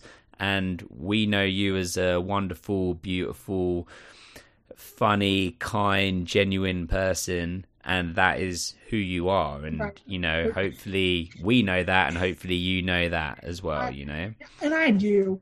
And you know, it it just comes and goes. You know, insecurities do. Like like today, my hair wasn't as good as I wanted it to look, and I was insecure about that for the rest of the day. And the fact that I sprayed hairspray in my eye today that bothered me today too. So you know, it, it just it comes and goes, and that's just life. for sure, Very for true. sure. I know Dom, you feel the same way, right? Yeah, I mean, I didn't spray hairspray in my eye today, but yeah, yeah. I get, I get, I get insecure about things all the time. So it just, it's just one of those things. It, it comes and goes, and you know, the good thing about, um, I guess, having a, a friend as close as Simon is that when we're not uh, necessarily recording yet, but we're about to podcast or we're texting or, or voice messaging each other or like voice notes and stuff, which we do quite often. But like the good sort of proportion of time that we get to chat before we start recording and stuff, we kind of we like get things out and lay things out on the table. Sometimes we're just silly and, and talk about you know nonsense, but a lot of the time it's oh you know this has been happening, and we kind of give each other a bit of advice, and that's kind of clearing the air of those insecurities. It's kind of going actually this my this is my friend's perspective on it, and I really trust and value their opinion. So I'm gonna that that makes a lot of sense to me, and it kind of eases that pressure and clears that away, and that's kind of what what these people need. I guess that's kind of what Mouth is trying to do for Rachel, right? Mm-hmm. But Rachel doesn't yeah, really it's just have that other than Mouth, and like yeah, yeah, and you got someone like Brooke making it worse all the time, right. constantly. Yeah, if you think of it from that way, Rachel is ju- she is an insecure person, and yeah, actually, Brooke, sure, she has insecurities as well as as I'm sure everyone does, but she's really, really antagonizing Rachel with and making this stuff worse. Uh, and which again, so maybe these are things that when they're older, they would be a, like Brooke might be able to look back upon and think, oh, actually, you know, like how and we've spoken about this before. Sometimes you think back about school bullies and things. And then you think about it from a 15 year perspective further on, you think, oh, actually, he, she, whatever was probably insecure about this or didn't have a great home life or was overshadowed by an older brother or sister or something else. You know, they're lashing out because something wasn't right in their life. Exactly. Uh, It doesn't make it all right. It doesn't mean they should have damaged someone else in the process, but you have a bit more understanding of it. A- absolutely, and, wh- and what we're told, like kind of all the way through our lives, and I'm pretty sure this is universal, is that if you're being bullied or you're being picked on, and you tell a, a parent, for example, what do they tend to say? That person is jealous of you. That that tends to hmm. that tends to be the answer, or tends to be you know kind of what they're saying, and and it, it really you know on reflection now it makes you think actually that person didn't have a lot going on, or or they were worried about this or insecure about that, and and this is how they they kind of lashed out from it, and it's how they responded to it. It, it wasn't necessarily a direct attack at me, but this is what they were what they were doing. So yeah. Yeah, for sure. I mean, there's a there's a quote I really like that says something like, um, "Healthy people don't go around damaging other people." You know, and saying that actually people that do do that, there's there's it's their problem. There's something going on with them. You know, rather than it being to do to do with you. Um, and and speaking and to sort of bring it back to One Tree Hill and to um, this Cooper situation. Uh, one of my friends, one of, my friends quoted something that I said to them or said a, few, a, week, uh, like a week ago or something. I didn't even realize it was something that I'd said. But when I got given that medal and I gave it back, my whole thing was it was about uh, morals over vanity. The vanity was that I took it in the first place, and actually bringing the morals into it was once I'd thought about it. It's like actually this isn't something that I agree with. It's not part of uh, you know my personal ethos. So it was like actually it's my morals over vanity. And with Cooper, it kind of coincides because he should have chosen his morals over you could call it vanity or lust or urges or whatever but instead he he went the other way round you know um and actually he needed to stay with his internal code you know and when if you always pick that you can never go wrong because you're being true to yourself Right. Absolutely, and I always say, if you don't know what you stand for, then you'll fall down. You know, you got to know. You got to yeah your what you stand for and what you believe in, or else you don't have any ground to stand on. yeah that's right if you don't stand for if you don't stand for anything you'll no oh, what is it if you stand for nothing you'll fall Fall for for anything anything. that's it Yeah. stand That's for it. nothing you'll fall for anything Okay. Love it. We we've been killing this. This last ten minutes, killing it. Highlight reel. Sarah, note it down. We need it. Okay, so we're we're all in agreement, but what we need to know, Dom, what is your prediction for this Cooper Rachel situation? I, I think it's going to carry on for a, at least a few episodes. It's kind of got to go a little bit further. Someone's got to. I don't know. It's someone's got to catch on. So, a, a responsible adult or someone has got to catch on and say this is this isn't right. This is wrong. Kind of convince Cooper it's a it's a bit of a silly thing to be doing and and yeah, tug on those kind of morals that he's supposedly got and and make him kind of act on them rather than uh, against them. So I, I'm kind of hoping it's probably going to be Lucas. To be honest, Lucas might be the one that sort of steps in and says to Rachel, "This guy's too old," and then even might even say to Cooper, "This girl is way too young for you. Just this has got to stop." But I, one thing I didn't actually understand is the the Lucas phone call thing. She mentions, "Oh, my new friend Lucas has phoned me. Has, he hasn't phoned you, has he?" You know that was that true, or was that just winding her up? I don't think it was. I think it was just to get under Brooke's skin because she knew that Ra- Rachel knew that Lucas was gone, and I think it was just a dig, just to dig a little more. Okay, cool. But That's why I thought as well. I think it would be cool if Lucas was the one that kind of came back and made them realise. But it'd be nice if it was Mouth. The Mouth finally got through to Rachel and was like, trying all this time." You know, he he says we've flirted, we've kissed, we've had moments, we've just you know we've been vulnerable with each other, and you're still doing that. You know, and it's just kind of it'd be really good if you could kind of like shake her a little bit and make her see a bit of sense and and him and Cooper just sort of sort himself out. Come on, Jesus, you're a beautiful man. You don't need a 16 year old girl. Come on. I mean, it was fine when he thought she was 26. He thought he was with a 26 year old model. Great, fine, you know, that's fine. But now he knows the truth. Morals over boners. Put it on a t shirt. But the. Uh... Tani. Not good. Oh, gosh. Um, well, let's get into the final, the final part then. Nathan Royal Scott. What I was thinking about with regards to Nathan's storyline, to me, it's like Nathan has arrived. And what I mean by that is we have finally got that blend of all of the best parts of Nathan. Like when he's playing on the court, he's not douchebag Nathan from season one. He's not in turmoil with what's happening with Haley because she's on a on a rock tour and Chris Keller and all the rest of it. It's like he's he's happy off the court, he's happy on the court. He's the leader of the Ravens and he's doing the voiceover. Lucas is mm-hmm. CMM's on a rest. He's look he's looked at his own tattoo and decided to relax and taken an episode off. Ah. And is is like Nathan. He has arrived and he is killing it. The only problem here, those jerseys are not dazzle cloth. They've got the little holes in. That's fine because we know Wayne still made them, but we're clearly dazzle cloth on this podcast. Dom, I'm gonna need a synopsis on Nathan storyline Go. Nathan's storyline is the storyline that cuts through the entire episode. This is our centerpiece. This is the beautiful moment of, of episode twenty of season three, because it, it's it's just a beautiful journey, isn't it? You know, he starts off kind of in training, and he's you know kind of trying to push those boundaries and make sure that he's performing at his peak. We we see some games happen, or at least one game happen before we get to the main event of the episode, but um, he kind of flies into dunking the ball in, and then he when he lands, he kind of ends in the he's in the actual game that they they end up winning.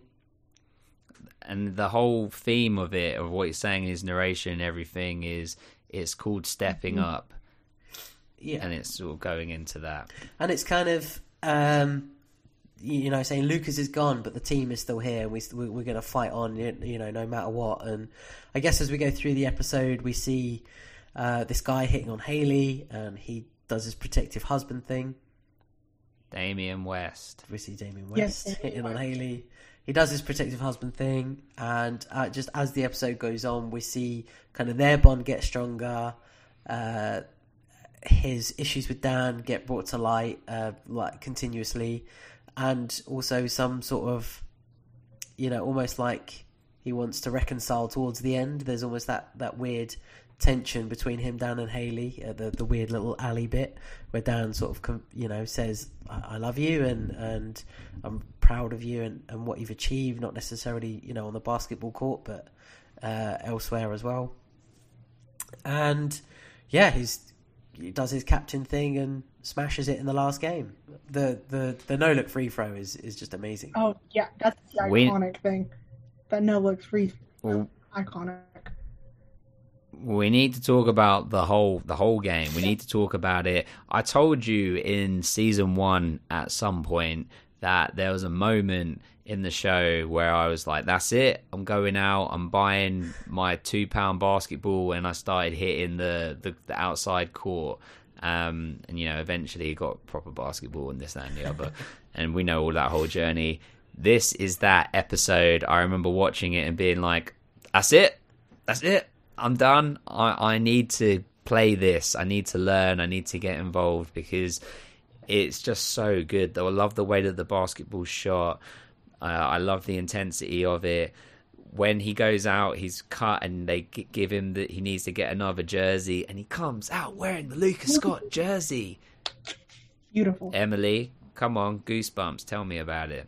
Oh yeah, I I even have said before. Every time I watch, whenever that he does the no look free throw, free throw shot, goosebumps every time. That entire that entire sequence, the entire basketball aspect of this in this episode, just fantastic.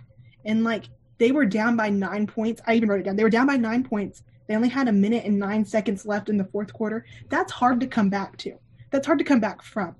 And Nathan did it. He he rallied his team up and he did it and he shot he was at the three point line he shot he got a foul shot was good got to do one free throw look didn't even have to look at it damien's taunting him you've got nothing scott you've got nothing and he looks straight at him shoots it because he knows it's going to go in and it does it's so beautiful and because of Dan's pressuring, we get that Yeah, flashback to young Nathan. He's got to make twenty in a row. I used to do this uh, when I used to train on my own um, before the last season we played, and then COVID happened. But I used to play the same thing, but I'd have to hit five in a row because I'm not Nathan Scott. And that's really difficult, Mhm. like to, to do to, to get five. You can get you get to three, you get to four, and then you'd like you miss one, and it's you know back back to the beginning. Uh, so the fact that, and I love the how it it ties in all the way from the beginning that Damien West is known from high flyers of not hitting His his free throws. free throws. they don't show those Uh, and then I love. Yeah. they don't show Ravens on Sports Center. Shut up, Damien. Go marry Angela from The Office. Who we all love, yeah. who we love. So you actually do win, Damien. Damn you! But he, uh, when he's taking his free throws, I love Nathan's taunts to him. They're like the sarcastic, supportive taunts of "Don't brick it now." You know, just breathe. It's natural. You know how to do it. It's organic. You know, it's like And then he's like, it's a- it's lovely, natural, sarcastic. or something like that. Yeah, love it. I mean, Dom, did the basketball get you excited? Did you want to grab a basketball and go out and get involved? Uh, sure. I'll happily play basketball. I'll be awful at it, but let's let's give it a go. I, I, I said this before. I'll, I'll play, um, but I, I really enjoy the basketball. I think it's the most basketball we've seen in, in like such a long time as well. And actually being able to witness a bit more of a game. You know, there was there's episodes in, in kind of season one that you get, um, you know, kind of decent flashes and, and moments of basketball. and you kind of lose that a little bit towards the end of season one, like, and pretty much all of season two.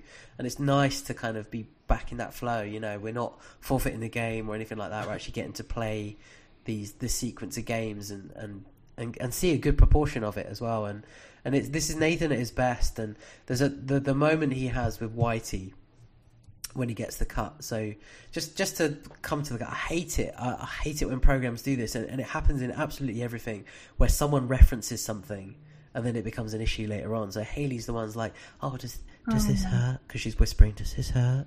And like asking about the scar, and he's like, "No, it's all gone away because you're back and I love you. Uh, well, lovely, wonderful." And uh, and then later on, it was like, "Oh, it's bleeding," and it's uh, the only reason they brought it up was for it to be bleeding later on. It's actually, you know, it could have just been bleeding. It didn't. We didn't have to bring it up. You know, we know he's got a scar there. We know it's you know from you know an accident that he's had. So we we we know the reason for it. So that there was no need to reference it earlier on in the episode. It was it was a bit strange for me.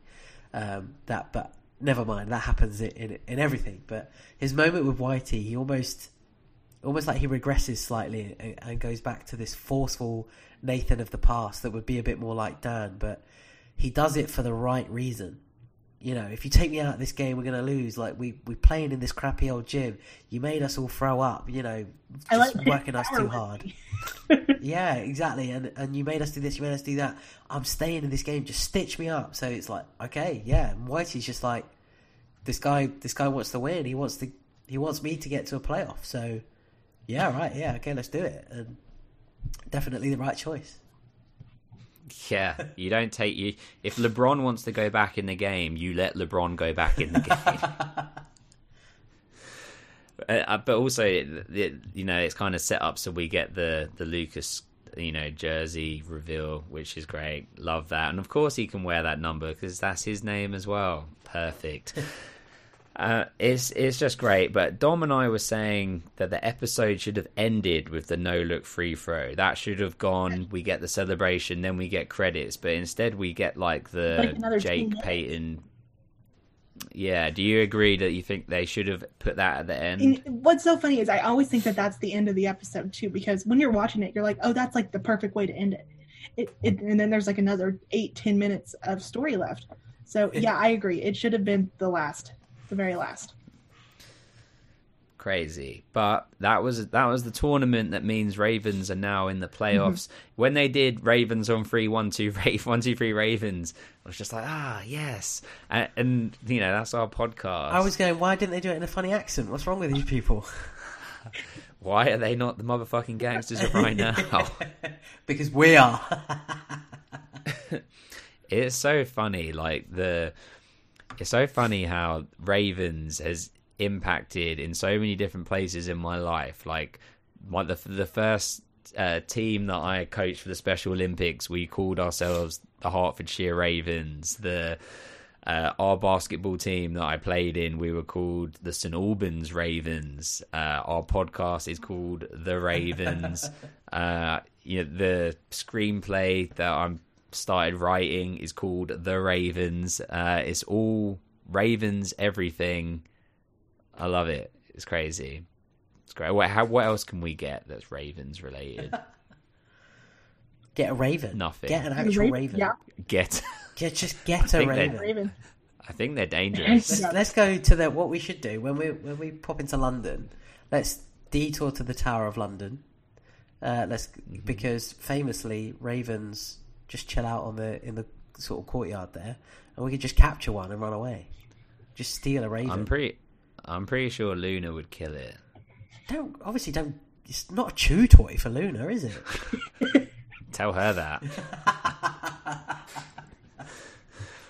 well, okay, so that kind of does that. I mean, anything we haven't hit on, we can get to in in the judgments. But before we get there, if you enjoyed this episode of the podcast, and how could you not check us out, ravenshoops.net. Why, Dom? Because basketballs go through Hoops. But Emily, they also go through Nets. ravenshoops.net. People, reviews, we are stuck. We are stalled. The car has stalled. Someone has, you know, the, the gears have gone out, the keys are out of the ignition. Our car is stationary at 170 reviews, and I tell you what, it is not good enough. We need at least 30 more. I would prefer it if there were 50. We need to pick up the momentum. You need to pick up other people's phones. You need to tell more people about the podcast because we need those reviews. Dom, Make it happen, people. You, you've got this. You can do it. Raven, Pigeon, whatever you might be. We need your support. And we love you for it. And we'll always love you for it. But please, if you've got family members at home, go and grab their phone, quickly tap in a nice little review, and hand it back to them. That's all we're asking. Emily, Yeah. How how many people in your home have you left a review from their phone for? Myself and my sister. Thank you. I will get Thank one you. for for my mom whenever that I get her Thank you. phone. I might even my grandma lives next door. I could get her phone. She she has me type Yes, in please. her for her iTunes account. I have to type in her password. I could do it Oh, then. bless. That's perfect. Bless. Perfect. Thank you, Grandma, and thank you, Mum. Appreciate it. Well, let's go into Judgment Land. Emily, who's your favorite performer of this episode? I have down Paul Johansson as my favorite actor performance. I know that that kind of threw you for a loop, Dom. I, I- I- you know, the the speech that he get, gave, it was good, and like the fact that he Mm. felt like compelled enough to tell Nathan that, you know, it it's so like I had said, it it's just weird because you don't know if he's being genuine with it or if he's d- feeling guilt and like trying to backtrack, you know, whatever. But he, he Paul's performance is good in that monologue. I agree. I'm going to smell his jacket for you. Yeah. Yeah. It's good. It's good. I mean, I had it dry cleaned, but still, you can't get that scent out. Dom, your favorite performer? Uh, mine was between two. It really, really was between two. It was between uh, Paul Johansson and James Lafferty, and uh, I think I'm going to agree with Emily and go with Paul. I thought fantastic, um, you know, array of emotions displayed from from Paul in this episode. So, yeah, I'll stick with Paul. Like, really well said by Emily already. Captured a lot of it. So, uh, and what about you, Simon?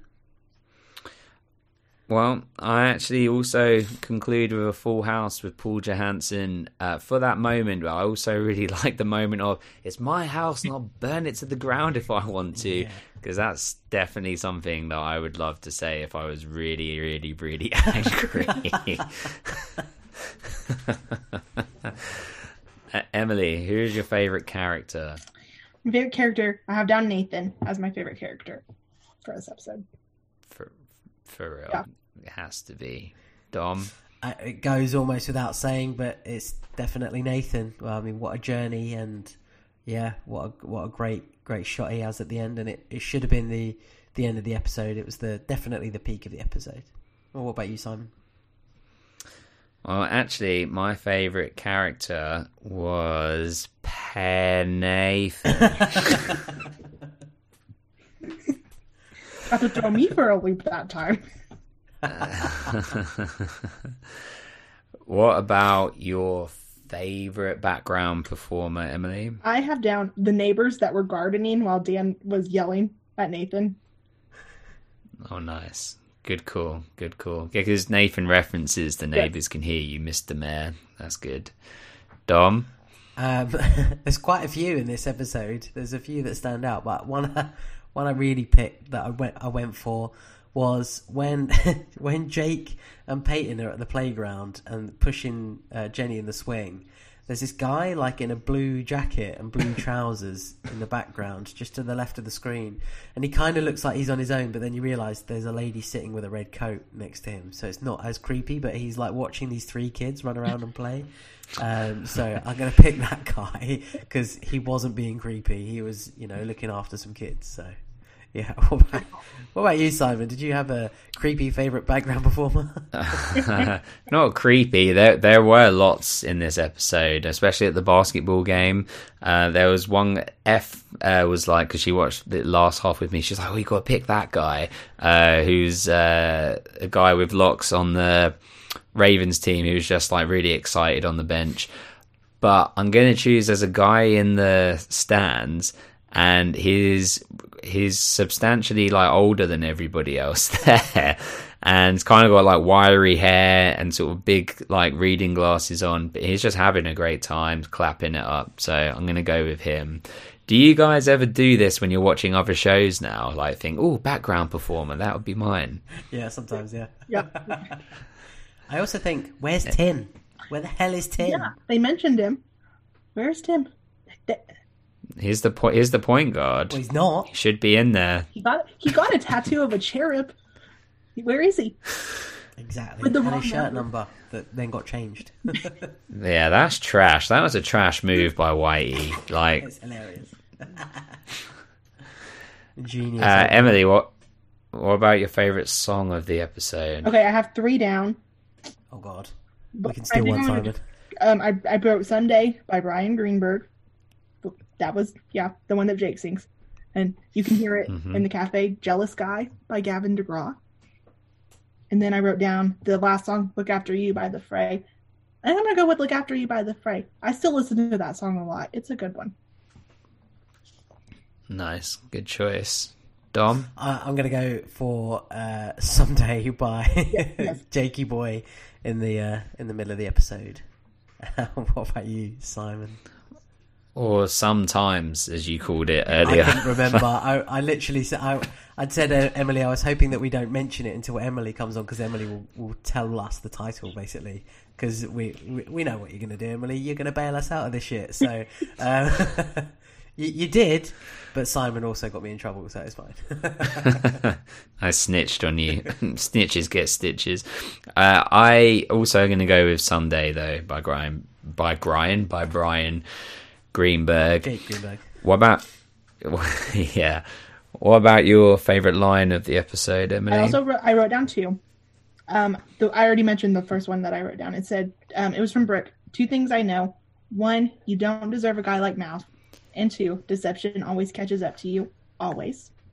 Two, she says that to her. Yep. And then my second one was from Whitey, and it says, "Now you listen to me. When you step out on that floor, make sure you take it all in, because someday you're gonna look back on it, and you'll want it again.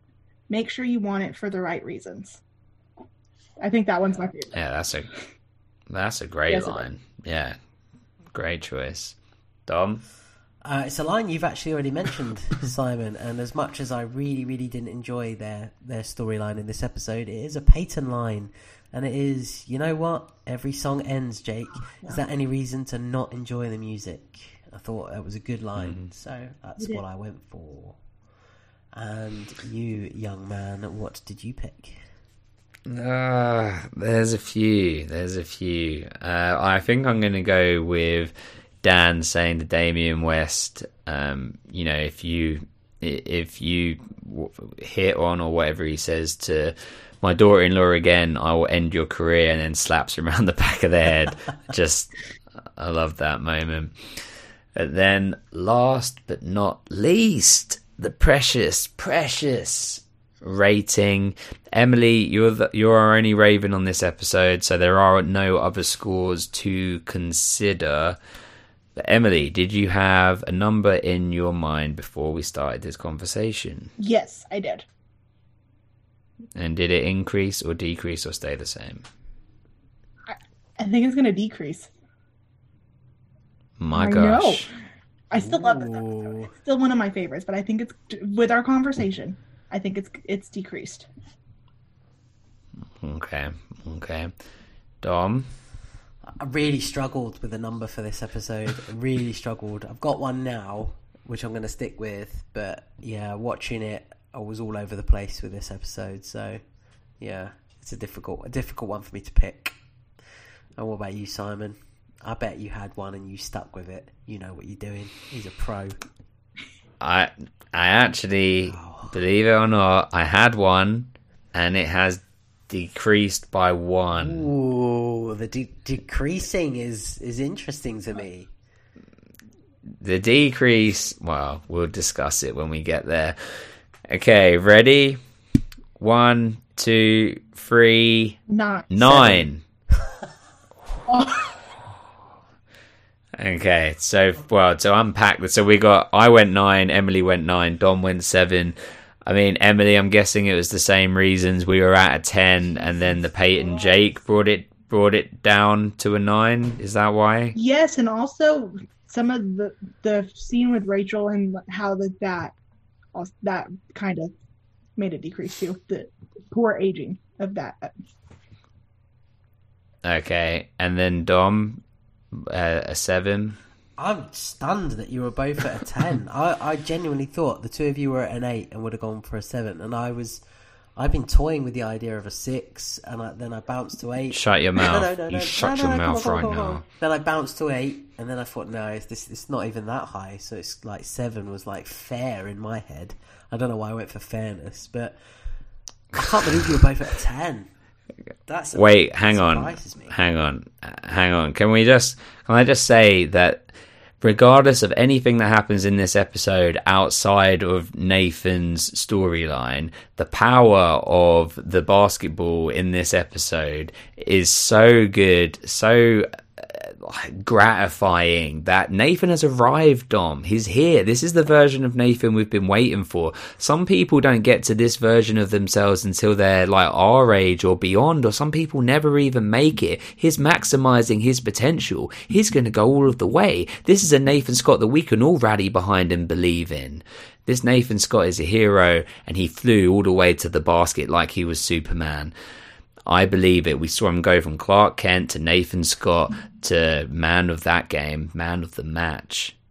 Emily, what did you think? Well, and the probably the reason why I thought it was a ten, the basketball is what always sticks out for me in this episode, and it's so good, like so, good. And we haven't gotten a lot of basketball as of lately in the show. There has been more drama, but that's what the show is based upon: basketball and drama. And we got a pretty good blend of it in this episode. So that might have that probably is what overshadowed it for me to make it a 10 at first. Preach, Emily. I loved that. That was great. Dom, can we look? We've just delivered you some some great insight. You're welcome. Please, can we get you to a nine? You you don't budge very often. Please, please, this is a nine, and if I don't get you there, I'm gonna get so much shit thrown at me in the Like, comments and everything. favorite. This episode is a fan favorite. I, I get that. The no look free throw alone. Uh, The no look free throw alone is, is fantastic. The whole episode, you know, is is so up and down, so up and down as we've discussed, and it, it's it's the Nathan storyline alone that kind of gets me to a seven and, and was like borderline eight. I'd be willing to go eight, but it's not a nine. I can't give it. Don't do it. Don't do that, Dom. If you can't go to it, like I'm not going below a nine. I can't go Emily, can nine. you? It's not Uh, a yeah, nine. yeah, that's fine. We know what happens if we can't get there. It's not a democracy. E- E- Emily, can can you go lower, or are you sticking with a nine? Come on, Emily. Think about all the, the badness of this episode. The whole Peyton and Jake story. It's just ridiculous. It really sort of drags it. Like it's only two points, isn't it, Emily? Come on, it's two points away. So let's just go with an eight. I'll be happy to meet you at an eight. We're there.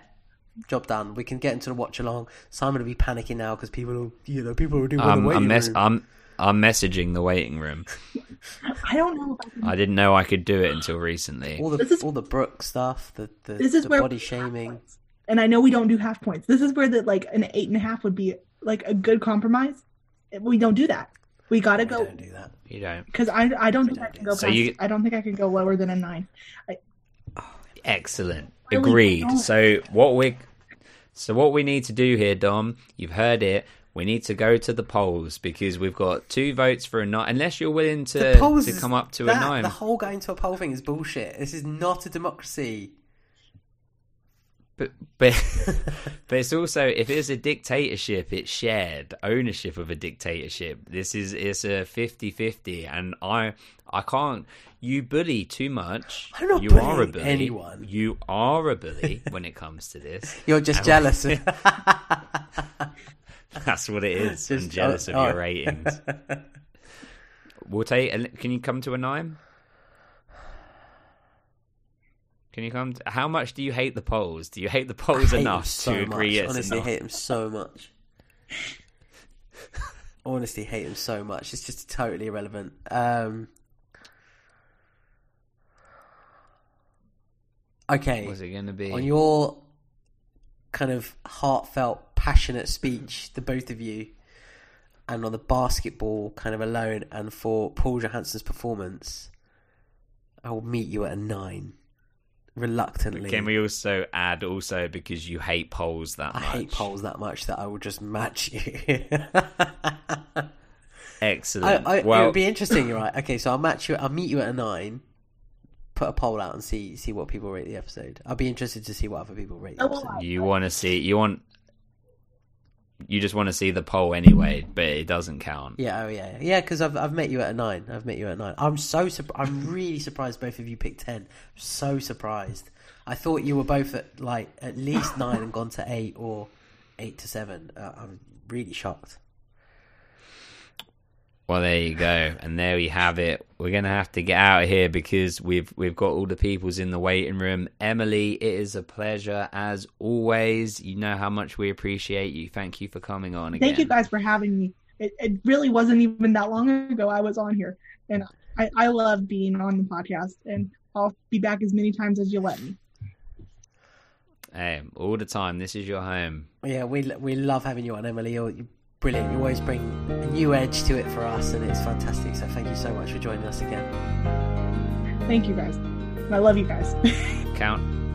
We love you. We love you. 2025. Dom, count us out, my man. All right, Ravens on three. A one, a two, a three. Ravens. Ravens.